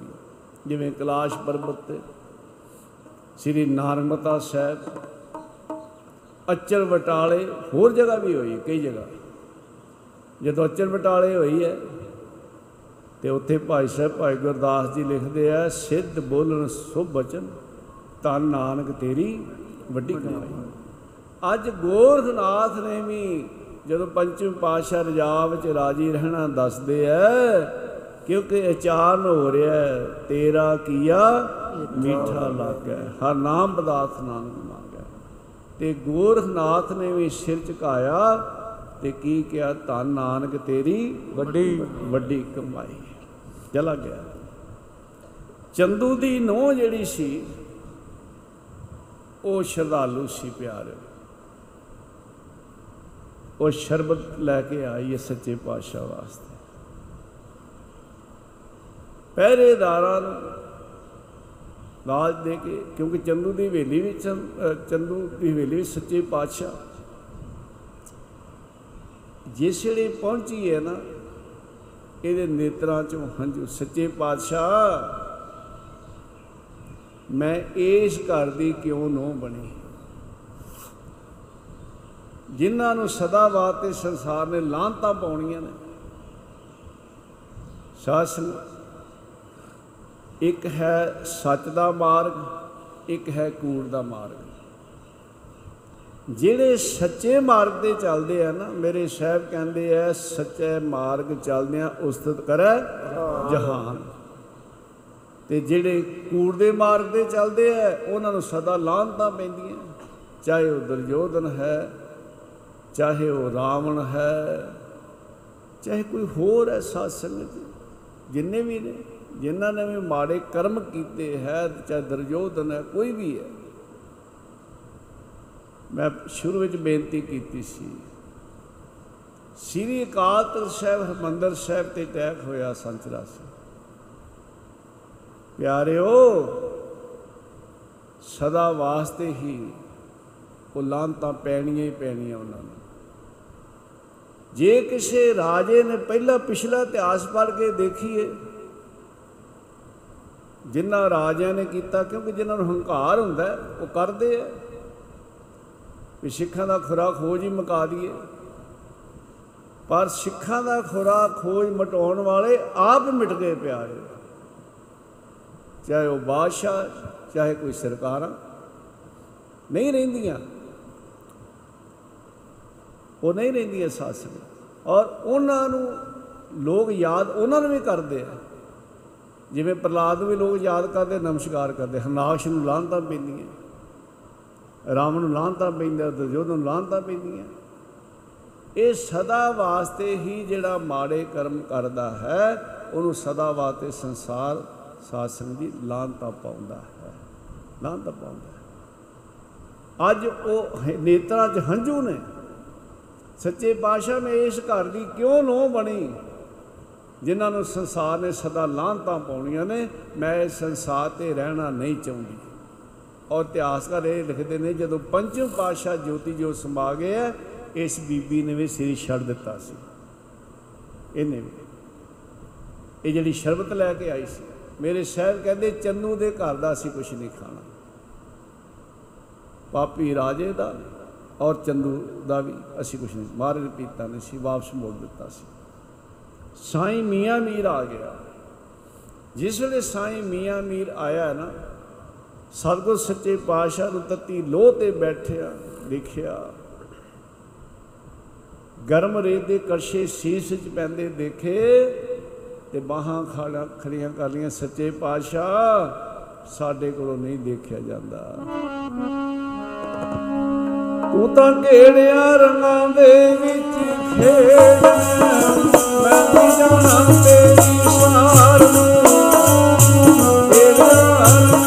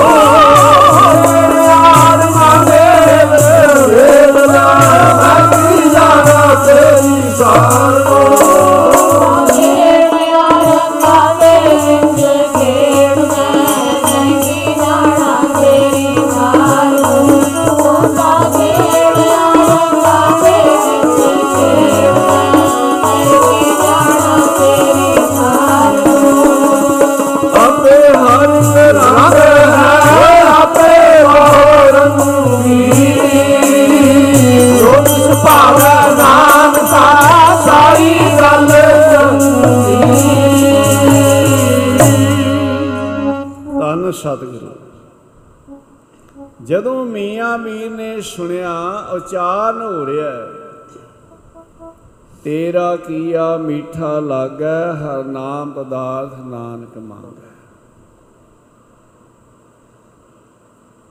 ਸੂਰਜ ਤਪਿਆ ਹੋਇਆ ਹੈ। ਉਹਨਾਂ ਦਿਨਾਂ 'ਚ ਗਰਮੀ ਬੜੀ ਹੁੰਦੀ ਜਿਵੇਂ ਅੱਜ ਕੱਲ ਦੇ ਦਿਨ ਜਿਹੜੇ। ਪੰਛੀ ਗਰਮੀ ਨਾਲ ਆਲਣਿਆਂ ਚੋਂ ਡਿੱਗ ਟਿੱਗ ਕੇ ਮਰ ਰਹੇ ਆ ਸੂਰਜ ਤੱਤਾ ਤਪਿਆ ਹੋਇਆ। ਧਰਤੀ ਤਪੀ ਹੋਈ ਹੈ।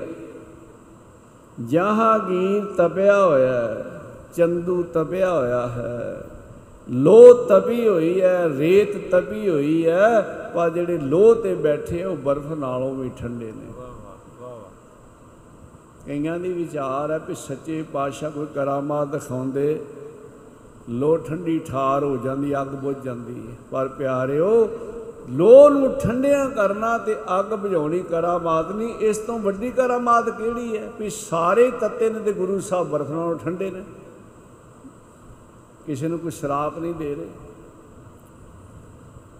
ਸਾਈਂ ਮੀਆਂ ਮੀਰ ਕਹਿੰਦੇ, ਸੱਚੇ ਪਾਤਸ਼ਾਹ ਸਾਤੋਂ ਦੇਖਿਆ ਨਹੀਂ ਜਾਂਦਾ। ਮੇਰੇ ਸਤਿਗੁਰੂ ਕਹਿੰਦੇ ਸਾਈਂ ਜੀ, ਹਰਮੰਦਰ ਸਾਹਿਬ ਤੁਸੀਂ ਬੇਨਤੀ ਕੀਤੀ ਸੀ ਨਾ ਵੀ ਇਹਨਾਂ ਬਚਨਾਂ ਦੇ ਅਰਥ ਸਮਝਾਓ।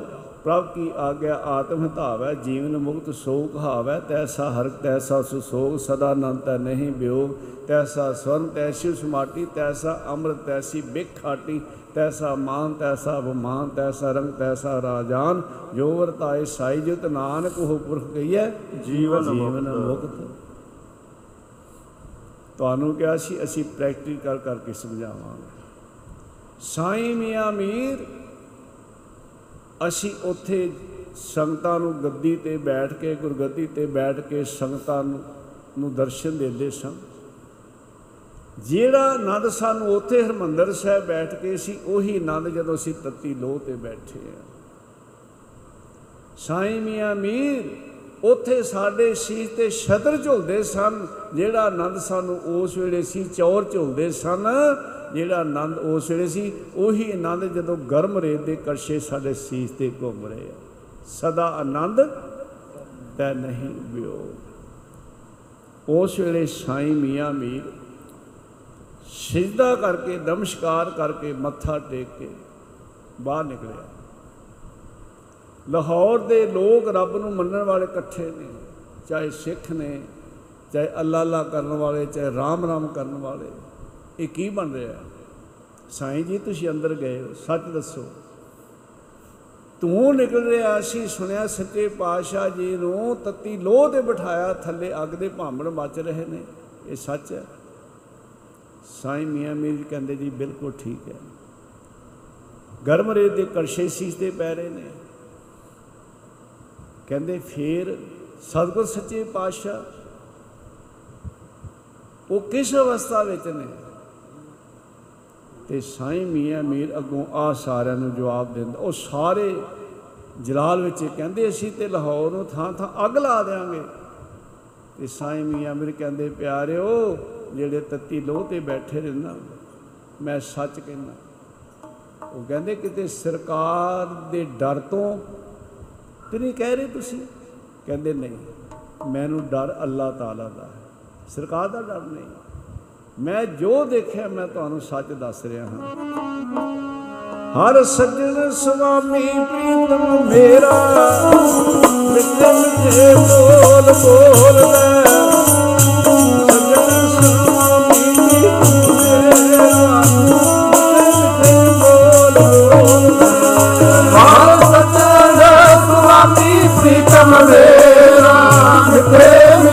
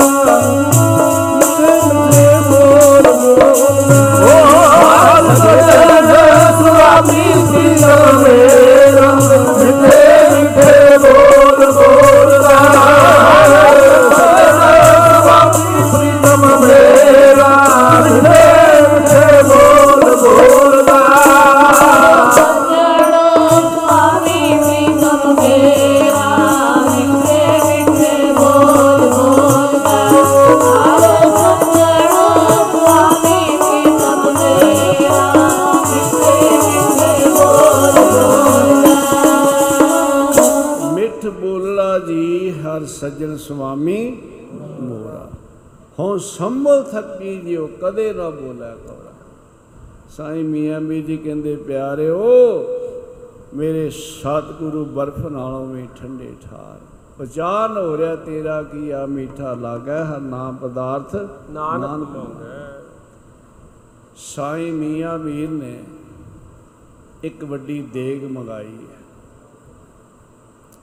ਔਰ ਸ਼ੱਕਰ ਆ ਚੀਨੀ ਮੰਗਾਈ ਗਈ।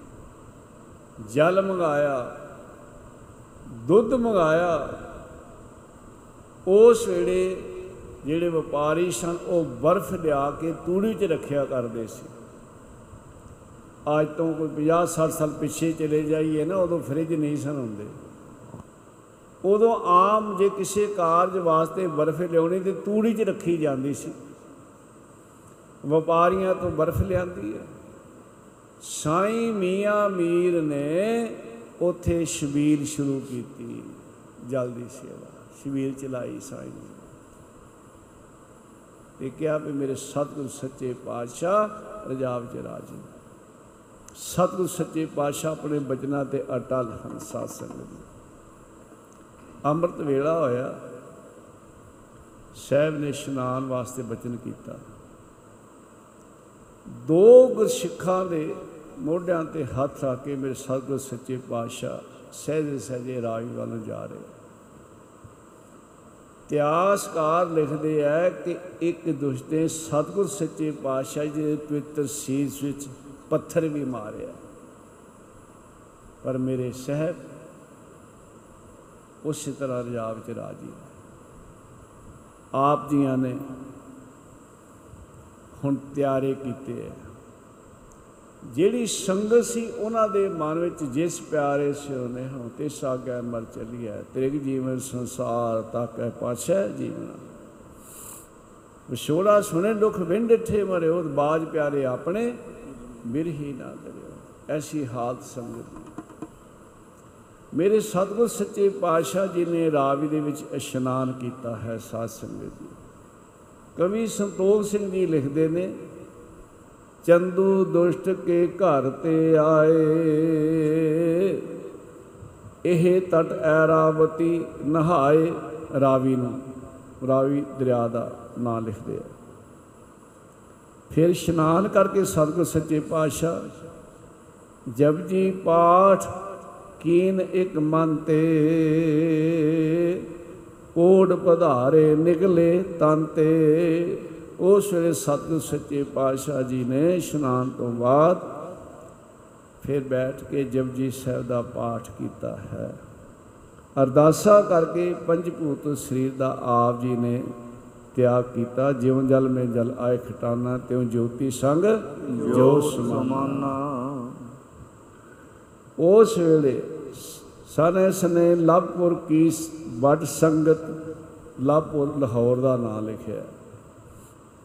ਆਨ ਕਰਿਓ, ਉਤਸਵ ਕਰ ਪੰਗਤ, ਸਾਰੀ ਸੰਗਤ ਜਿਹੜੀ ਹੈ ਇਕੱਠੀ ਹੋ ਗਈ, ਜਿਹੜੇ ਗੁਰੂ ਕੇ ਸ਼ਰਧਾਲੂ ਸੀ।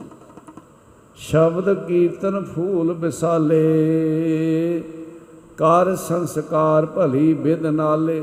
ਬਹੁਤ ਸਤਿਕਾਰ ਨਾਲ ਪੰਚਮ ਪਾਤਸ਼ਾਹ ਧੰਨ ਗੁਰੂ ਅਰਜਨ ਦੇਵ ਮਹਾਰਾਜ ਜੀ ਦਾ ਸੰਸਕਾਰ ਕੀਤਾ ਗਿਆ। ਮਹਿਮਾ ਪ੍ਰਕਾਸ਼ ਵਾਲੇ ਲਿਖਦੇ ਆ ਮਿਲ ਸੰਗਤ ਬੇਬਾਨ ਬਣਾਇਆ। ਅਖੰਡ ਭਜਨ ਸਤਿਗੁਰੂ ਗੁਣ ਗਾਇਆ। ਸਾਰੀ ਸੰਗਤ ਨੇ ਬੇਬਾਨ ਤਿਆਰ ਕੀਤਾ ਸਤ ਸੱਚੇ ਪਾਤਸ਼ਾਹ ਜੀ ਦਾ। ਇਸ਼ਨਾਨ ਕਰਾਏ ਨਿਰਮਲ ਤਨ ਦਿਆਲ। ਇਹ ਲਿਖਦੇ ਆ ਵੀ ਸਤਿਗੁਰ ਸੱਚੇ ਪਾਤਸ਼ਾਹ ਸਿਰ ਛੱਡ ਚੁੱਕੇ ਨੇ। ਸੰਗਤਾਂ ਨੇ ਬੇਮਾਨ ਬਣਾਇਆ ਜਿਵੇਂ ਆਪਾਂ ਆਮ ਦੀ ਅਰਥੀ ਕਰਨੇ ਆ ਤੇ ਸਤਿਗੁਰ ਸੱਚੇ ਪਾਤਸ਼ਾਹ ਜੀ ਦੇ ਪਾਵਨ ਸਰੀਰ ਦਾ ਇਸ਼ਨਾਨ ਜਿਹੜਾ ਹੈ ਕਰਾਇਆ। ਇਸ਼ਨਾਨ ਕਰਾਏ ਨਿਰਮਲ ਤਨ ਦਿਆਲ, ਪਹਿਰਾਏ ਵਸਤਰ ਪਾਵਨ ਤਿਹ ਕਾਲ ਉਸ ਵੇਲੇ ਬਹੁਤ ਸੁੰਦਰ ਵਸਤਰ ਸਾਰੀ ਸੰਗਤ ਨੇ ਸਤਿਗੁਰ ਸੱਚੇ ਪਾਤਸ਼ਾਹ ਜੀ ਦੇ ਪਾਵਨ ਸਰੀਰ ਨੂੰ ਪਾਏ ਨੇ। ਐਰਾਵਤੀ ਨਦੀ ਪਰ ਲਿਆਏ, ਰਾਵੀ ਦੇ ਕੰਢੇ ਤੇ ਲਿਆਏ ਨੇ। ਚੰਦਨ ਚਿਤਾ ਪਰ ਆਨ ਰਖਾਏ। ਚੰਦਨ ਦੀ ਚਿਖਾ ਤਿਆਰ ਕੀਤੀ ਗਈ ਤੇ ਸਤਿਗੁਰ ਸੱਚੇ ਪਾਤਸ਼ਾਹ ਜੀ ਦਾ ਪਵਿੱਤਰ ਸੀਸ ਜਿਹੜਾ ਹੈ, ਉਹ ਇਸ ਚਿਖਾ ਤੇ ਰੱਖਿਆ ਗਿਆ। ਸਾਰੀਆਂ ਸੰਗਤਾਂ ਦੇ ਨੇਤਰਾਂ ਚੋਂ ਸ਼ਮ-ਸ਼ਮ ਕਰਕੇ ਪਿਆਰ ਦੇ, ਵਿਰਾਗ ਦੇ ਹੰਝੂ ਜਾ ਰਿਹਾ ਚੱਲਿਆ ਨਹੀਂ ਜਾਣਾ ਸਾਥੋਂ ਤੇਰਾ।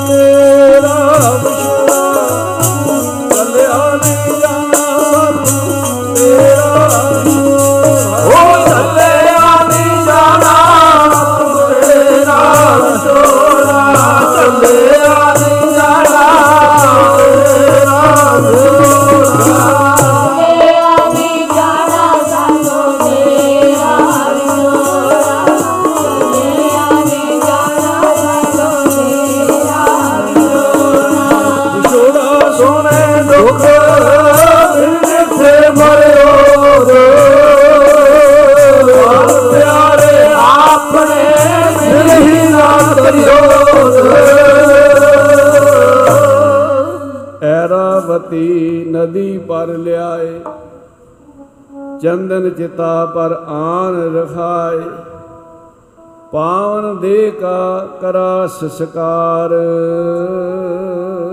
ਸਤਿਗੁਰ ਸੱਚੇ ਪਾਤਸ਼ਾਹ ਜੀ ਦੇ ਪਵਿੱਤਰ ਦੇਹ ਦਾ, ਸਰੀਰ ਦਾ ਸੰਸਕਾਰ ਕੀਤਾ ਹੈ ਤੇ ਸਾਰਿਆਂ ਦੇ ਨੇਤਰਾਂ 'ਚੋਂ ਪਿਆਰ ਦਾ ਜਲ ਵਹਿ ਰਿਹਾ। ਪਾਵਨ ਦੇਹ ਕਾ ਕਰਾ ਸੰਸਕਾਰ। ਤੀਨ ਲੋਕ ਭਇਆ ਜੈ ਜੈਕਾਰ, ਕਹਿੰਦੇ ਉਸ ਵੇਲੇ ਸਾਰੇ ਬ੍ਰਹਮੰਡਾਂ ਤੇ ਜੈ ਜੈਕਾਰ ਦੀ ਆਵਾਜ਼ ਇਸ ਪ੍ਰਕਾਰ ਆ ਰਹੀ ਹੈ। ਜੈ ਜੈਕਾਰ ਬ੍ਰਹਮੰਡਾਂ ਵਿੱਚ ਹੋਈ, ਸ਼ਹੀਦੀ ਪਾਈ ਸੱਚੇ ਪਾਤਸ਼ਾਹ ਜੈ ਜੈਕਾਰ ਬ੍ਰਹਮੰਡਾਂ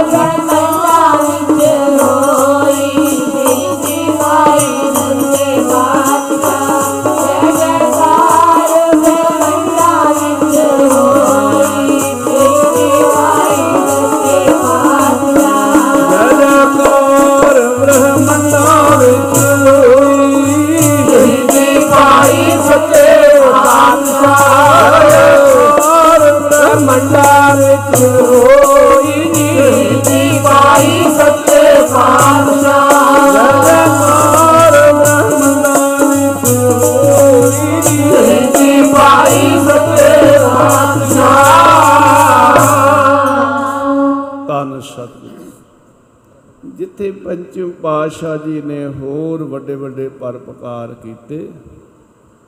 ਉਥੇ ਸੰਸਾਰ ਤੇ ਇਹ ਬਹੁਤ ਵੱਡਾ ਪਰਪਕਾਰ ਜੋ ਅੱਜ ਅਸੀਂ ਗੁਰੂ ਗ੍ਰੰਥ ਸਾਹਿਬ ਮਹਾਰਾਜ ਜੀ ਦੇ ਦਰਸ਼ਨ ਕਰ ਰਹੇ ਹਾਂ, ਬਾਣੀ ਪੜ੍ਹ ਰਹੇ ਹਾਂ। ਇਸ ਗੁਰਬਾਣੀ ਨੂੰ ਗੁਰੂ ਗ੍ਰੰਥ ਸਾਹਿਬ ਨੂੰ ਸਹੀ ਸਨਾਮਤ ਰੱਖਣ ਵਾਸਤੇ ਮੇਰੇ ਸਤਿਗੁਰ ਸੱਚੇ ਪਾਤਸ਼ਾਹ ਨੇ ਸੰਸਾਰ ਦੇ ਭਲੇ ਵਾਸਤੇ ਗੁਰੂ ਗ੍ਰੰਥ ਸਾਹਿਬ ਮਹਾਰਾਜ ਦੀ ਬਾਣੀ ਨੂੰ ਸਹੀ ਸਨਾਮਤ ਰੱਖਣ ਵਾਸਤੇ, ਸਾਧ ਸੰਗਤ ਦੇ ਧਰਮ ਵਾਸਤੇ ਮੇਰੇ ਪੰਚਮ ਪਾਤਸ਼ਾਹ ਜੀ ਨੇ ਸ਼ਹਾਦਤ ਦਾ ਜਾਮ ਪੀਤਾ ਹੈ। ਗੁਰੂ ਨਾਨਕ ਸਾਹਿਬ ਜੀ ਦੇ ਪੰਜਵੇਂ ਸਰੂਪ। ਸੰਸਾਰ ਦੇ ਅੰਦਰ ਕਿਧਰੇ ਵੀ ਐਸੀ ਮਿਸਾਲ ਨਹੀਂ ਮਿਲਦੀ ਜੋ ਪੰਚਮ ਪਾਤਸ਼ਾਹ ਜੀ ਨੇ ਸ਼ਹਾਦਤ ਦਿੱਤੀ, ਨੌਵੇਂ ਸਤਿਗੁਰੂ ਨੇ ਸ਼ਹਾਦਤ ਦਿੱਤੀ, ਗੁਰੂ ਕੇ ਪਿਆਰੇ ਸਿੰਘਾਂ ਨੇ ਸ਼ਹਾਦਤਾਂ ਦਿੱਤੀਆਂ ਨੇ, ਇਹਦੀਆਂ ਮਿਸਾਲਾਂ ਸੰਸਾਰ ਦੇ ਅੰਦਰ ਕਿਧਰੇ ਨਹੀਂ ਮਿਲਦੀਆਂ। ਗੁਰੂ ਕਾ ਸਿੱਖ ਕਿਤੇ ਵੀ ਦੁਨੀਆ ਦੇ ਕੋਨੇ ਤੇ ਹੋਵੇ, ਉਹਦੇ ਅੰਦਰ ਇਹ ਅਰਦਾਸ ਹਮੇਸ਼ਾ, ਨਾਨਕ ਨਾਮ ਚੜ੍ਹਦੀ ਕਲਾ ਤੇਰੇ ਭਾਣੇ ਸਰਬੱਤ ਦਾ ਭਲਾ।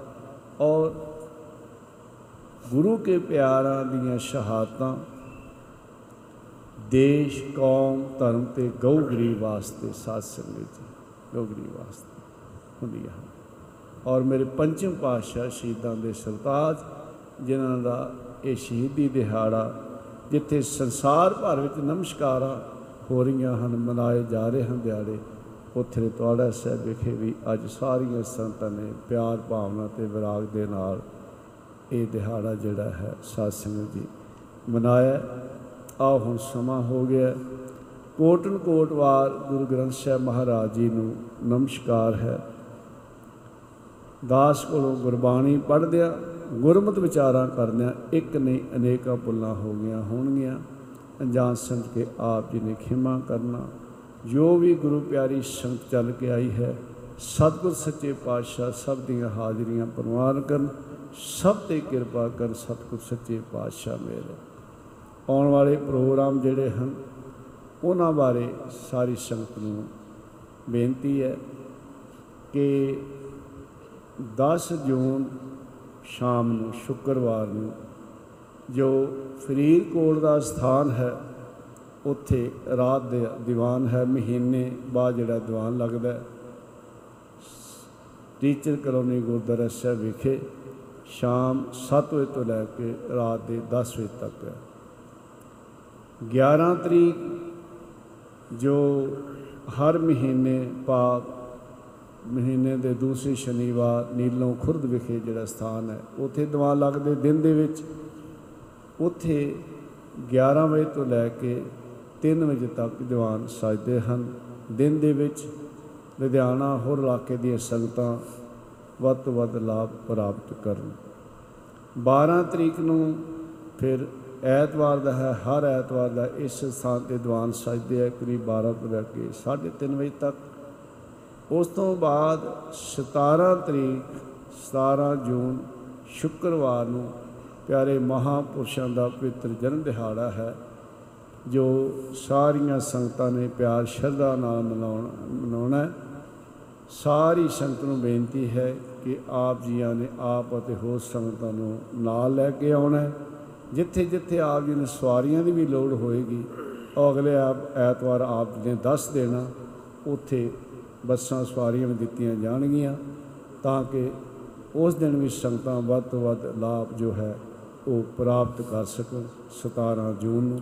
ਉਸ ਤੋਂ ਬਾਅਦ ਫਿਰ 19 ਜੂਨ ਐਤਵਾਰ ਦਾ ਹੈ। ਇਸ ਪ੍ਰਕਾਰ ਇਹ ਸਾਧ ਸੰਗਤ ਜੀ ਪ੍ਰੋਗਰਾਮ ਹਨ।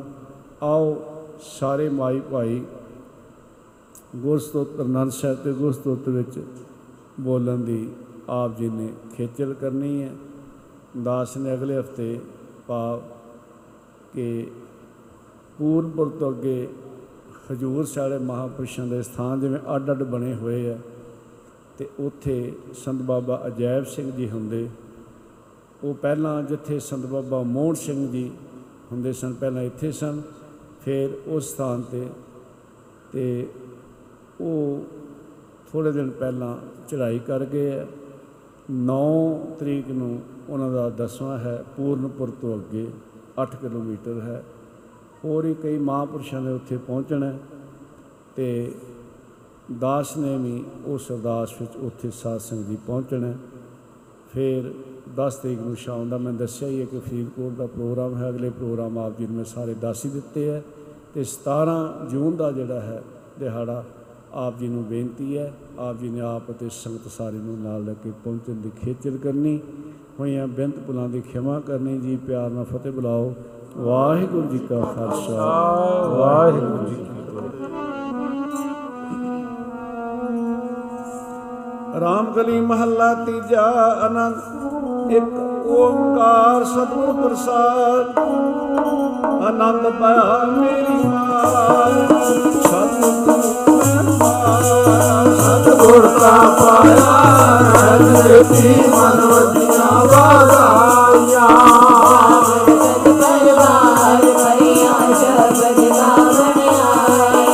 Oh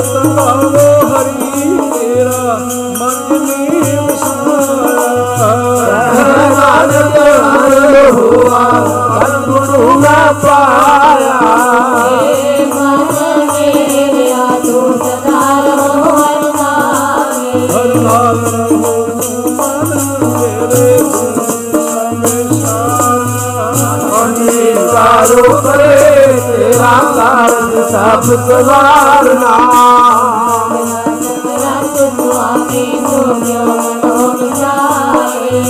ਕਹਿਣਾ ਮਨ ਮੇਰੇ ਸਦਾ ਰਹੋ ਹਰ ਨਾਤੇ ਸਾਚੇ ਸਾਹਿਬਾ ਜਾ ਨਹੀਂ ਕਰਤੇ ਰਾ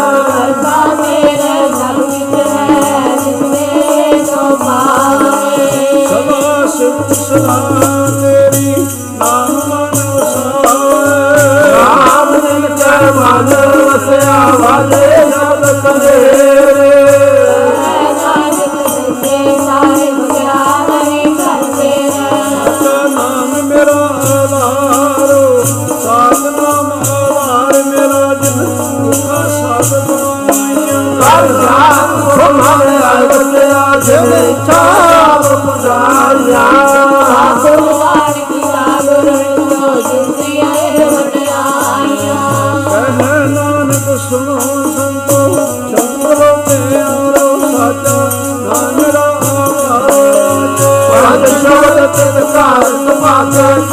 ਮਾਤਾ ਸ਼ਬਦ ਮਾਤੇ ਬਲਾਸ ਕਰਤਾਰੀਆ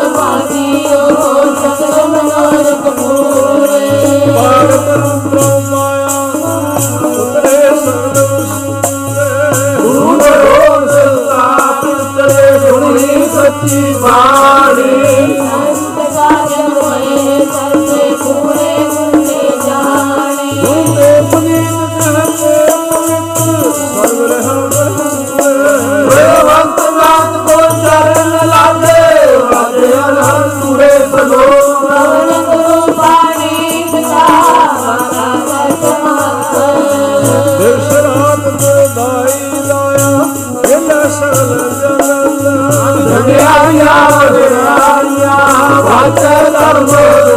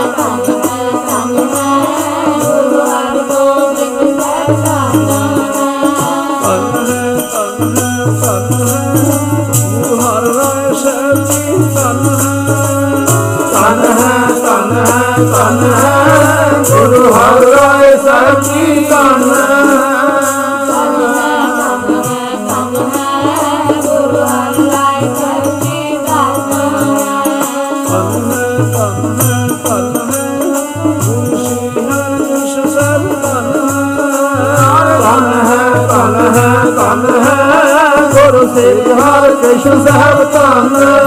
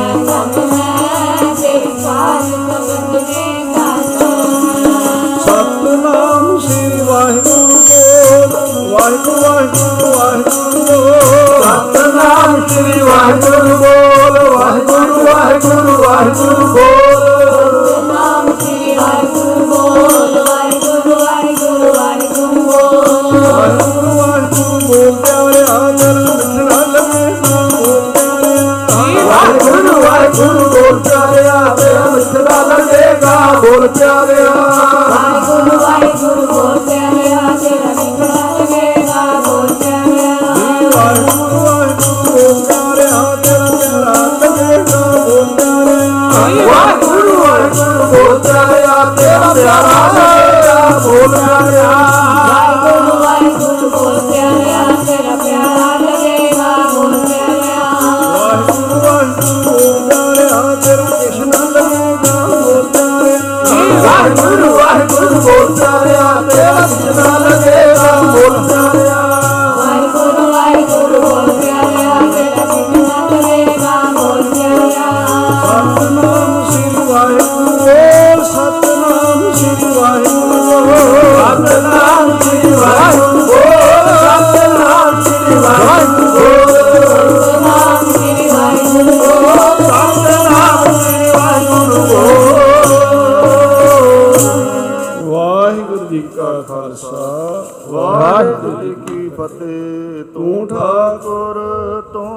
ਭੈ ਅਰਦਾਸ ਦਿਓ ਪਿੰਡ ਸਭ। ਤੇਰੀ ਰਾਸ। ਮਾਤ ਪਿਤਾ ਹਮ। ਤੁਮਰੀ ਕਿਰਪਾ ਮਹਿ। ਜੀ ਕੋਈ ਨਾ ਜਾਣਾ। ਉੱਚੇ ਸੇ ਊ ਸਗਲ ਸਮਗਰੀ ਤੁਮ ਰਹਿ। ਤਰਤਾਰੀ ਤੁਮ ਤੇ ਹੋਏ ਸੋ। ਆਕਾਰੀ ਤੁਮਰੀ ਗਤ ਮਿਤ ਤੁਮ ਹੀ ਜਾਨੀ ਨਾਨਕ ਦਾਸ ਸਦ। ਤੁਧ ਆਗੇ ਅਰਦਾਸ ਹਮਾਰੀ ਜਿਉ ਪਿੰਡ ਸਭ ਕਹ ਨਾਨਕ ਸਭ ਤੇਰੀ ਵਡਿਆਈ ਕੋਈ ਨਾ ਨ ਜਾਣੇ। ਵਾਹਿਗੁਰੂ ਵਾਹਿਗੁਰੂ ਅਰਣਾ ਜੀ, ਸਤਨਾਮ ਸ੍ਰੀ ਵਾਹਿਗੁਰੂ। ਅਰਦਾਸ ਇੱਕੋ ਓੰਕਾਰ, ਸ੍ਰੀ ਵਾਹਿਗੁਰੂ ਜੀ ਕੀ ਫਤਿਹ, ਸ੍ਰੀ ਭਗਵਤੀ ਜੀ ਸਹਾਈ ਵਾਰ, ਸ੍ਰੀ ਭਗਵਤੀ ਜੀ ਕੀ ਪਾਤਸ਼ਾਹੀ ਦਸਵੀਂ। ਪਿਰਥਾ ਭਗਵਤੀ ਸਿਮਰ ਕੈ, ਗੁਰੂ ਨਾਨਕ ਲਈ ਤੇ ਆਏ। ਫਿਰ ਅੰਗਦ ਗੁਰ ਤੇ ਅਮਰਦਾਸ ਰਾਮਦਾਸੈ ਹੋਈ ਸਹਾਈ ਅਰਜਨ ਹਰ ਗੋਬਿੰਦ ਨੋ ਸਿਮਰੋ, ਸ੍ਰੀ ਹਰਿ ਰਾਏ।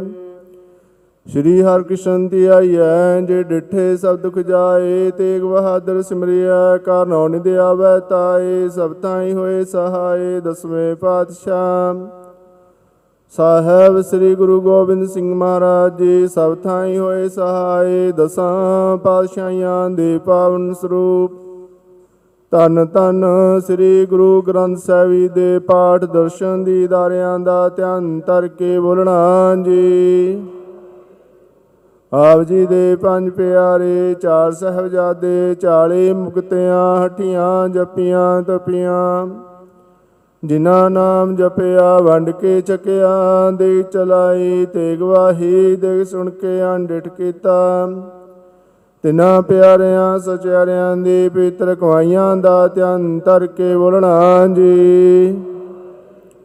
ਜਿਨ੍ਹਾਂ ਸਿੰਘਾਂ ਸਿੰਘਣੀਆਂ ਨੇ ਧਰਮ ਹੇਤ ਸੇ ਦਿੱਤੇ ਬੰਦ ਬੰਦ ਕਟਵਾਏ, ਖੋਪਰੀਆਂ ਲੋਹੀਆਂ, ਚਰਖੜੀਆਂ ਤੇ ਚੜੇ। ਤਾਂ ਨਾਰਿਆਂ ਨਾਲ ਚਰਵਾਏ ਮਾਈਆਂ ਬੀਬੀਆਂ ਨੇ ਜੇਲਾਂ ਦੇ ਵਿੱਚ ਸਵਾਸਮਣ ਪਿਸਣੇ ਪੀਸੇ ਖੰਨੀ ਖੰਨੀ ਟੁਕੜੇ ਤੇ ਗੁਜ਼ਾਰਾ ਕੀਤਾ। ਬੱਚਿਆਂ ਦੇ ਟੋਟੇ ਕਰਵਾ ਕਰਕੇ ਗਲਾਂ ਦੇ ਵਿੱਚ ਹਾਰ ਪਵਾਏ, ਤਰੁ ਨਹੀਂ ਹਾਰਿਆ। ਅਸੈ ਤੇ ਅਕਹਿ ਘਟ ਸਾਰ ਦੇ ਪੰਥਲੀ ਕੁਰਬਾਨੀਆਂ ਦਿੱਤੀ ਆਪ ਜੀ ਦਾ ਭਾਣਾ ਮਿੱਠਾ ਕਰਕੇ ਮੰਨਿਆ, ਮੁਖੋਂ ਸੀਨਾ ਵਿਚਾਰੀ। ਤਿਨਾ ਮਾਈਆਂ ਬੀਬੀਆਂ ਚੰਗੀਆਂ, ਸੋ ਸੰਤਾਂ ਮਹਾਪੁਰਖਾਂ ਦੀਆਂ ਪਵਿੱਤਰ ਕਵਾਈਆਂ ਦਾ ਧਿਆਨ ਧਰ ਕੇ ਬੋਲਣਾ ਜੀ। ਪੰਜਾਂ ਤਖਤਾਂ, ਸਤ ਗੁਰਦੁਆਰਿਆਂ ਦੇ ਦਰਸ਼ਨ ਦੀਦਾਰਿਆਂ ਦਾ ਧਿਆਨ ਧਰ ਕੇ ਬੋਲਣਾ ਜੀ। ਪ੍ਰਥਮੇ ਸ੍ਰਤ ਖਾਲਸਾ ਜੀ ਕੀ ਅਰਦਾਸ ਹੈ ਜੀ। ਸ੍ਰਤ ਖਾਲਸਾ ਜੀ ਕੋ ਆਹੇ ਗੁਰੂ ਆਹੇ ਗੁਰੂ ਆਹੇ ਗੁਰੂ ਚਿਤ ਆਵੇ। ਚਿਤਾਵਨ ਕਾ ਸਦਕਾ ਸਰ ਸੁਖ ਹੋਵੇ, ਜਹਾਂ ਜਹਾਂ ਗੁਰੂ ਖਾਲਸਾ ਜੀ ਸਾਹਿਬ। ਤਹਾਂ ਤਾਂ ਰਛਿਆ ਰਿਆਤ ਦੇਗ ਤੇਗ ਫਤਿਹ ਬਿਰਦ ਕੀ ਪੈਜ ਪੰਥ ਕੀ ਜੀਤ। ਸ੍ਰੀ ਸਾਹਿਬ ਜੀ ਸਹਾਏ, ਖਾਲਸਾ ਜੀ ਕੇ ਬੋਲ ਵਾਲੇ ਬੋਲਾਂ ਜੀ। ਬਖਸ਼ੋ ਜੀ ਸਿੱਖਾਂ ਨੂੰ, ਸਿੱਖੀ ਦਾਨ, ਕੇਸ ਦਾਨ, ਰਹਿਤ ਦਾਨ ਵੇਕ ਦਾਨ ਵਿਸਾ ਦਾਨ, ਭਰੋਸਾ ਦਾਨ, ਦਾਨਾ ਸਿੱਧਾਨ ਨਾਮ ਦਾਨ।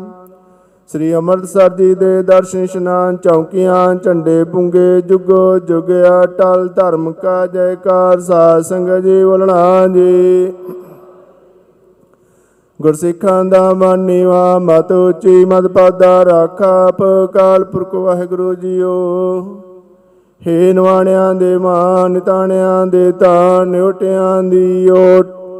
ਧੰਨ ਧੰਨ ਸ੍ਰੀ ਗੁਰੂ ਗ੍ਰੰਥ ਸਾਹਿਬ ਮਹਾਰਾਜ ਜੀਓ, ਆਪ ਹੀ ਦੇ ਚਰਨਾ ਕਲਾਂ ਖੇ ਅਰਦਾਸ ਬੇਨਤੀ ਜੋਦੜੀ ਹੈ, ਆਪ ਜੀ ਦੇ ਬਖਸ਼ੇ ਸਥਾਨ।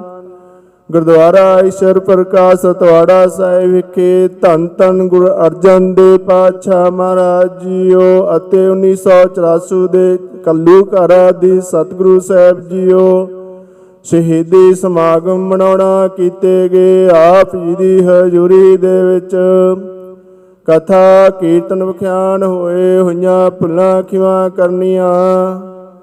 ਦਿੱਤੇ ਗਏ ਉਪਦੇਸ਼ ਜ਼ਿੰਦਗੀ ਦੇ ਅੰਦਰ ਕਮਾਉਣ ਦਾ ਬਲ ਪਿਆਤਸ਼ਾ ਬਖਸ਼ਣਾ। ਆਈਆਂ ਸੰਗਤਾਂ ਦੀਆਂ ਹਾਜ਼ਰੀਆਂ ਲੇਖੇ ਦੇ ਵਿੱਚ ਲਾਉਣੀਆਂ ਤਿਲ ਫੁੱਲ ਭੇਟਾਵਾਂ ਦਰ ਤੇ ਪ੍ਰਵਾਨ ਕਰਨੀਆਂ। ਸੰਗਤਾਂ ਵੱਲੋਂ ਕੀਤੀਆਂ ਸੇਵਾਵਾਂ ਕਾਲਣਾ ਥਾਂ ਪਾਉਣੀਆਂ, ਬਿਗਨਾ ਦੇ ਨਾਸ਼, ਭਜਨ ਬਾਣੀ ਦੇ ਪਰਤਾ ਬਖਸ਼ਣੇ। ਅੰਗ ਸੰਗ ਸਹਾਇਤਾ ਕਰਨੀ ਚੜਦੀਆਂ ਕਲਾ ਬਖਸ਼ਣੀਆਂ। ਸੋ ਸੰਗਤ ਨਾਲ ਅਰਦਾਸ ਬੇਨਤੀ ਹੈ ਆਪਣਿਆਂ ਸੇਵਕਾਂ, ਪਿਆਰਿਆਂ ਨੂੰ ਚੜਦੀਆਂ ਕਲਾ ਬਖਸ਼ਣੀਆਂ। ਪੂਰਨ ਦੇ ਰੋਗਤਾ ਦੀ ਬਖਸ਼ਿਸ਼ ਰੱਖਣੀ, ਤਾਂ ਜੋ ਸੰਗਤਾਂ ਨੂੰ ਐਸੇ ਤਰ੍ਹਾਂ ਆਪ ਜੀ ਦੇ ਚਰਨਾਂ ਨਾਲ ਜੋੜਦੇ ਰਹਿਣ। ਸੰਗਤਾਂ ਵੱਲੋਂ ਅਰਦਾਸਾਂ, ਬੇਨਤੀਆਂ ਜੋਦੜੀਆਂ ਹਨ, ਗੁਰੂ ਕੇ ਲੰਗਰਾਂ ਅਤੇ ਦੇਗਾਂ ਦੀ ਸੇਵਾ ਹੋਈ ਹੈ। ਭਾਈ ਗੁਰਪ੍ਰੀਤ ਸਿੰਘ ਜੀ ਵੱਲੋਂ ਜਕੜ ਮਾਜਰੇ ਤੋਂ ਨੌਕਰੀ ਲੱਗਣ ਦੀ ਖੁਸ਼ੀ ਵਿੱਚ ਲੰਗਰ ਦੀ ਅਤੇ ਦੇਗ ਦੀ ਸੇਵਾ ਹੋਈ ਹੈ। ਕਿਰਪਾ ਕਰਨੀ, ਤੰਦਰੁਸਤੀਆਂ, ਚੜ੍ਹਦੀਆਂ ਕਲਾ ਬਖਸ਼ਣੀਆਂ। ਸਤਿਗੁਰੂ ਸਾਹਿਬ ਜੀ ਸੇ ਪਰਿਵਾਰ ਵੱਲੋਂ ਆਪਣੇ ਪਿਤਾ ਭਾਈ ਹਰਪ੍ਰੀਤ ਸਿੰਘ ਦੇ ਬਰਾੜ ਦੇ ਸਾਲਾਨਾ ਵਰਸ਼ੀ ਨੂੰ ਮੁੱਖ ਰੱਖਦੇ ਹੋਏ ਲੰਗਰ ਦੀ ਸੇਵਾ ਹੋ ਰਹੀ ਹੈ। ਕਿਰਪਾ ਕਰਨੀ। ਵਿਛੜੀ ਹੋਏ ਰੂਹ ਨੂੰ ਚੰਨਾ ਚਨਵਾਸ ਸੁਖਣਾ ਪਰਿਵਾਰ ਵਿੱਚ ਸੁਖ ਸ਼ਾਂਤੀ ਵਰਤਾਉਣੀ। ਬੀਬੀ ਦਸਵਿੰਦਰ ਕੌਰਾਸੀ ਹੋ ਕੇ ਤੋਂ ਇੰਗਲੈਂਡ ਦੀ ਸਮੂਹ ਸੰਗਤ ਵੱਲੋਂ ਬਾਬਾ ਜੀ ਦੀ ਦੇਰਗਤਾ ਲਈ ਚੜ੍ਹਦੀ ਕਲਾ ਦੀ ਦੇਗ ਦੀ ਸੇਵਾ ਹੋ ਰਹੀ ਹੈ। ਦੇਸਾਂ, ਵਿਦੇਸਾਂ, ਸੰਗਤਾਂ ਦੇ ਸਹਾਈ ਹੋਣਾ ਭਾਈ ਅਵਤਾਰ ਸਿੰਘ ਜੀ ਮਟੌਰ ਤੋਂ ਟਿਊਬਲ ਦਾ ਪਾਣੀ ਠਿਕਾਉਣ ਤੇ ਸ਼ੁਕਰਾਨੇ ਵਜੋਂ ਦੇਗ ਦੀ ਸੇਵਾ ਕਰਵਾ ਰਹੇ ਹਨ। ਬੀਬੀ ਵੱਲੋਂ ਆਪਣੇ ਪਿਤਾ ਦੀ ਆਤਮਿਕ ਸ਼ਾਂਤੀ ਪਰਿਵਾਰ ਦੀ ਚੜ੍ਹਦੀ ਕਲਾ ਲਈ ਦੇਗ ਦੀ ਸੇਵਾ, ਕਾਕਾ ਪਰਮਵੀਰ ਸਿੰਘ ਤੰਦਰੁਸਤੀ ਚੜ੍ਹਦੀ ਕਲਾ ਲਈ ਦੇਗ ਦੀ ਸੇਵਾ, ਭਾਈ ਸਤਰਾ ਸਿੰਘ ਜੀ ਵੱਲੋਂ ਪਰਿਵਾਰ ਦੀ ਚੜ੍ਹਦੀ ਕਲਾ ਦੇਗ ਦੀ ਸੇਵਾ ਭਾਈ ਸੁਖਦੇਵ ਸਿੰਘ ਬੀਬੀ, ਜਸਪ੍ਰੀਤ ਕੌਰ ਜੀ, ਵਿਦੇਸ਼ ਠੀਕ ਪਹੁੰਚਣ ਦੇ ਦੇਸ਼ ਦੀ ਸੇਵਾ, ਇੱਕ ਮਾਤਾ ਵੱਲੋਂ ਬੇਟੇ ਕਾਕਾ ਹਰਦੇਵ ਸਿੰਘ ਦੀ ਆਤਮਿਕ ਸ਼ਾਂਤੀ ਲਈ ਦੇਸ਼ ਦੀ ਸੇਵਾ ਹੋ ਰਹੀ ਹੈ। ਬੀਬੀ ਕਿਰਨਜੀਤ ਕੌਰ ਜੀ ਵੱਲੋਂ ਤੰਦਰੁਸਤੀ ਦੇਗ ਦੀ ਸੇਵਾ ਬੀਬੀ ਸਵਾਲ ਕੌਰ, ਪੋਤਰੀ ਵੀਰ ਕੌਰ ਦੀ ਵਿਦੇਸ਼ ਵਿੱਚ ਸੈੱਟ ਹੋਣ ਲਈ ਸਤਿਗੁਰੂ ਸਾਹਿਬ ਜੋ ਪੜ੍ਹਾਈ ਦੀ ਸੁੱਤਾ ਦੇ ਦੀ ਸੇਵਾ ਹੋ ਰਹੀ ਹੈ। ਭਾਈ ਹਰਚੇਤ ਸਿੰਘ ਹਰਚਰਨ ਸਿੰਘ ਗਾਂਧੀ ਵੱਲੋਂ ਪਿਤਾ ਭਾਈ ਪ੍ਰੀਤਮ ਸਿੰਘ ਤੇ ਭੂਆ ਅਮਰ ਕੌਰ ਦੀ ਆਤਮਿਕ ਸ਼ਾਂਤੀ ਲਈ ਦੇ ਦੀ ਸੇਵਾ ਹੋ ਰਹੀ ਹੈ। ਕਿਰਪਾ ਕਰਨੀ, ਕਿਰਪਾਲ ਕੌਰ ਜੀ ਵੱਲੋਂ ਲੰਗਰ ਦੀ ਸੇਵਾ, ਚੜ੍ਹਦੀਆਂ ਕਲਾਂ ਬਖਸ਼ਣੀਆਂ ਭਾਈ ਗੁਰਮੇਲ ਸਿੰਘ ਵੱਲੋਂ ਮਨੋਕਾਮਨਾ ਪੂਰੀ ਹੋਣ ਲਈ ਦੇ ਦੀ ਸੇਵਾ, ਭਾਈ ਕੁਲਵੰਤ ਸਿੰਘ ਰੋਪੜ ਤੋਂ ਦੇਗ ਅਤੇ ਲੰਗਰ ਦੀ ਸੇਵਾ ਕਰਵਾ ਰਹੇ ਹਨ। ਚੜ੍ਹਦੀਆਂ ਕਲਾ ਬਖਸ਼ਣੀਆਂ ਹੋਰ ਵੀ ਸੰਗਤਾਂ ਵੱਲੋਂ ਅਰਦਾਸਾਂ, ਬੇਨਤੀਆਂ ਜੋਦਨੀਆਂ ਹੋਈਆਂ ਹਨ। ਪੀਆਰ ਵਿਜਾ ਲੱਗਣ ਵਾਸਤੇ ਤੰਦਰੁਸਤੀ, ਚੜ੍ਹਦੀ ਕਲਾ, ਗ੍ਰੀਨ ਕਾਰਡ ਲਈ ਸ਼ੁਕਰਾਨੇ, ਮਨੋਕਾਮਨਾ, ਪੁੱਤਰ ਦੀ ਦਾਤ, ਰੁਕਿਆ ਕੰਮ ਬਣ ਲਈ ਹੋਰ ਵੀ ਸੰਗਤਾਂ ਨੂੰ, ਬੱਚੇ ਦੀ ਦਾਤ ਲਈ, ਸਤਿਗੁਰੂ ਸਾਹਿਬ ਜੋ ਚੜ੍ਹਦੀ ਕਲਾ, ਪਲਾਟ ਲੈਣ ਲਈ ਚੜ੍ਹਦੀ ਕਲਾ। ਸਤਿਗੁਰੂ ਸਾਹਿਬ ਜੀ ਅਰਦਾਸਾਂ, ਬੇਨਤੀਆਂ ਦੇ ਰੁਗਤਾ, ਘਰ ਦੀ ਸੁਖ ਸ਼ਾਂਤੀ ਲਈ ਹੋਈਆਂ ਹਨ, ਕਿਰਪਾ ਕਰਨੀ। ਸਤਿਗੁਰੂ ਸਾਹਿਬ ਜੀਓ ਗੁਰਮਤਿ ਅਨੁਸਾਰ ਸਮਨੋ ਕਾਮਨਾਵਾਂ ਸਪੂਰਨ ਕਰਨੀਆਂ। ਬਖਸ਼ਿਆਂ ਦਾਤਾਂ ਵਿੱਚੋਂ ਪੰਜ ਕੁੜਾ ਸਾਦੀ ਦੇ ਸਜ ਕੇ ਹਾਜ਼ਰ ਹੋਈ ਆਪ ਜੀ ਭੋਗ ਲਾਵੋ। ਭੋਗ ਲਗਿਆ ਸੀਤ ਪ੍ਰਸਾਦ, ਸੋ ਸੰਗਤ ਵਰਤਾਉਣ ਦੀ ਆਗਿਆ ਬਖਸ਼ੋ ਪਿਆਰੇ ਹੁਕਮ ਨਾਵੇਂ ਬਖਸ਼ ਕੇ ਸਾਧ ਸੰਗਤਾਂ ਨਿਹਾਲ ਕਰੋ। ਸੇ ਗੁਰੂ ਪਿਆਰੇ ਮੇਲੋ, ਜਿਨ੍ਹਾਂ ਨੂੰ ਮਿਲਤੇ ਆਪ ਹੀ ਦਾਈ ਨਾਮ ਚਿਤਾਵੇ ਨਾਨਕ ਨਾਮ ਚੜ੍ਹਦੀ ਕਲਾ, ਤੇਰੇ ਭਾਣੇ ਸਰਬੱਤ ਦਾ ਵਾਹਿਗੁਰੂ ਜੀ ਕਾ ਖਾਲਸਾ, ਵਾਹਿਗੁਰੂ ਜੀ ਕੀ ਫਤਿਹ। ਦੋਹਰਾ ਗਿਆ ਭਈ ਕਾਲ ਕੇ ਤਵੈ ਚਲਾਇਓ। ਸਾ ਸਿੱਖਨ ਕੋ ਹੁਕਮ ਹੈ, ਗੁਰੂ ਮਾਨਿਓ। ਗੁਰੂ ਗ੍ਰੰਥ ਜੀ ਮਾਨਿਓ, ਪ੍ਰਗਟ ਗੁਰਾਂ ਕੀ ਦੇਹ। ਜੋ ਪ੍ਰਭ ਕੋ ਮਿਲਵੋ ਚਾਹੈ, ਖੋਜ ਸ਼ਬਦ ਮੈਲ। ਰਾਜ ਕਰੇਗਾ ਖਾਲਸਾ ਆਕੀ ਰਹੇ ਨਾ। ਖਾਰ ਹੋਏ ਸਾ ਮਿਲेंगे ਵਚੇ ਸ਼ਰਨ ਜੋ। ਵਾਹਿਗੁਰੂ ਨਾਮ ਜਹਾਜ ਹੈ ਚੜੇ ਸੋ ਤਰੇ ਪਾਰ। ਜੋ ਸਰਦਾ ਕਰ ਸੇਵੰਦੇ, ਗੁਰੂ ਪਾਰ ਉਤਾਰਨ ਹਾਰ। ਬੋਲੇ, ਸੋ ਨਿਹਾਲ ਸਤ ਸ਼੍ਰੀ ਅਕਾਲ। ਵਾਹਿਗੁਰੂ ਜੀ ਕਾ ਖਾਲਸਾ ਵਾਹਿਗੁਰੂ ਜੀ ਕੀ ਫਤਿਹ।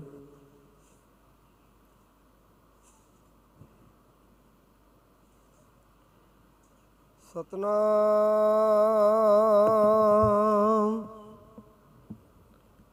ਸ੍ਰੀ ਵਾਹਿਗੁਰੂ ਸਾਹਿਬ ਜੀਓ।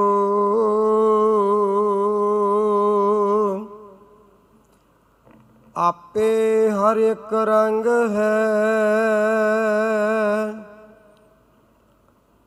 ਆਪੇ ਬਹੁ ਰੰਗੀ।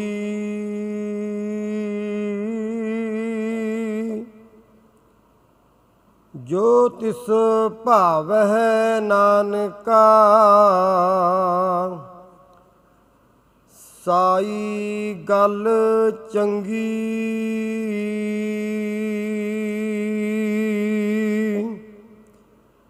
ਸਤਨਾਮ। ਸ੍ਰੀ ਵਾਹਿਗੁਰੂ ਸਾਹਿਬ ਜੀਓ। ਸੋਰਠ ਮਹੱਲਾ ਪੰਜਵਾ।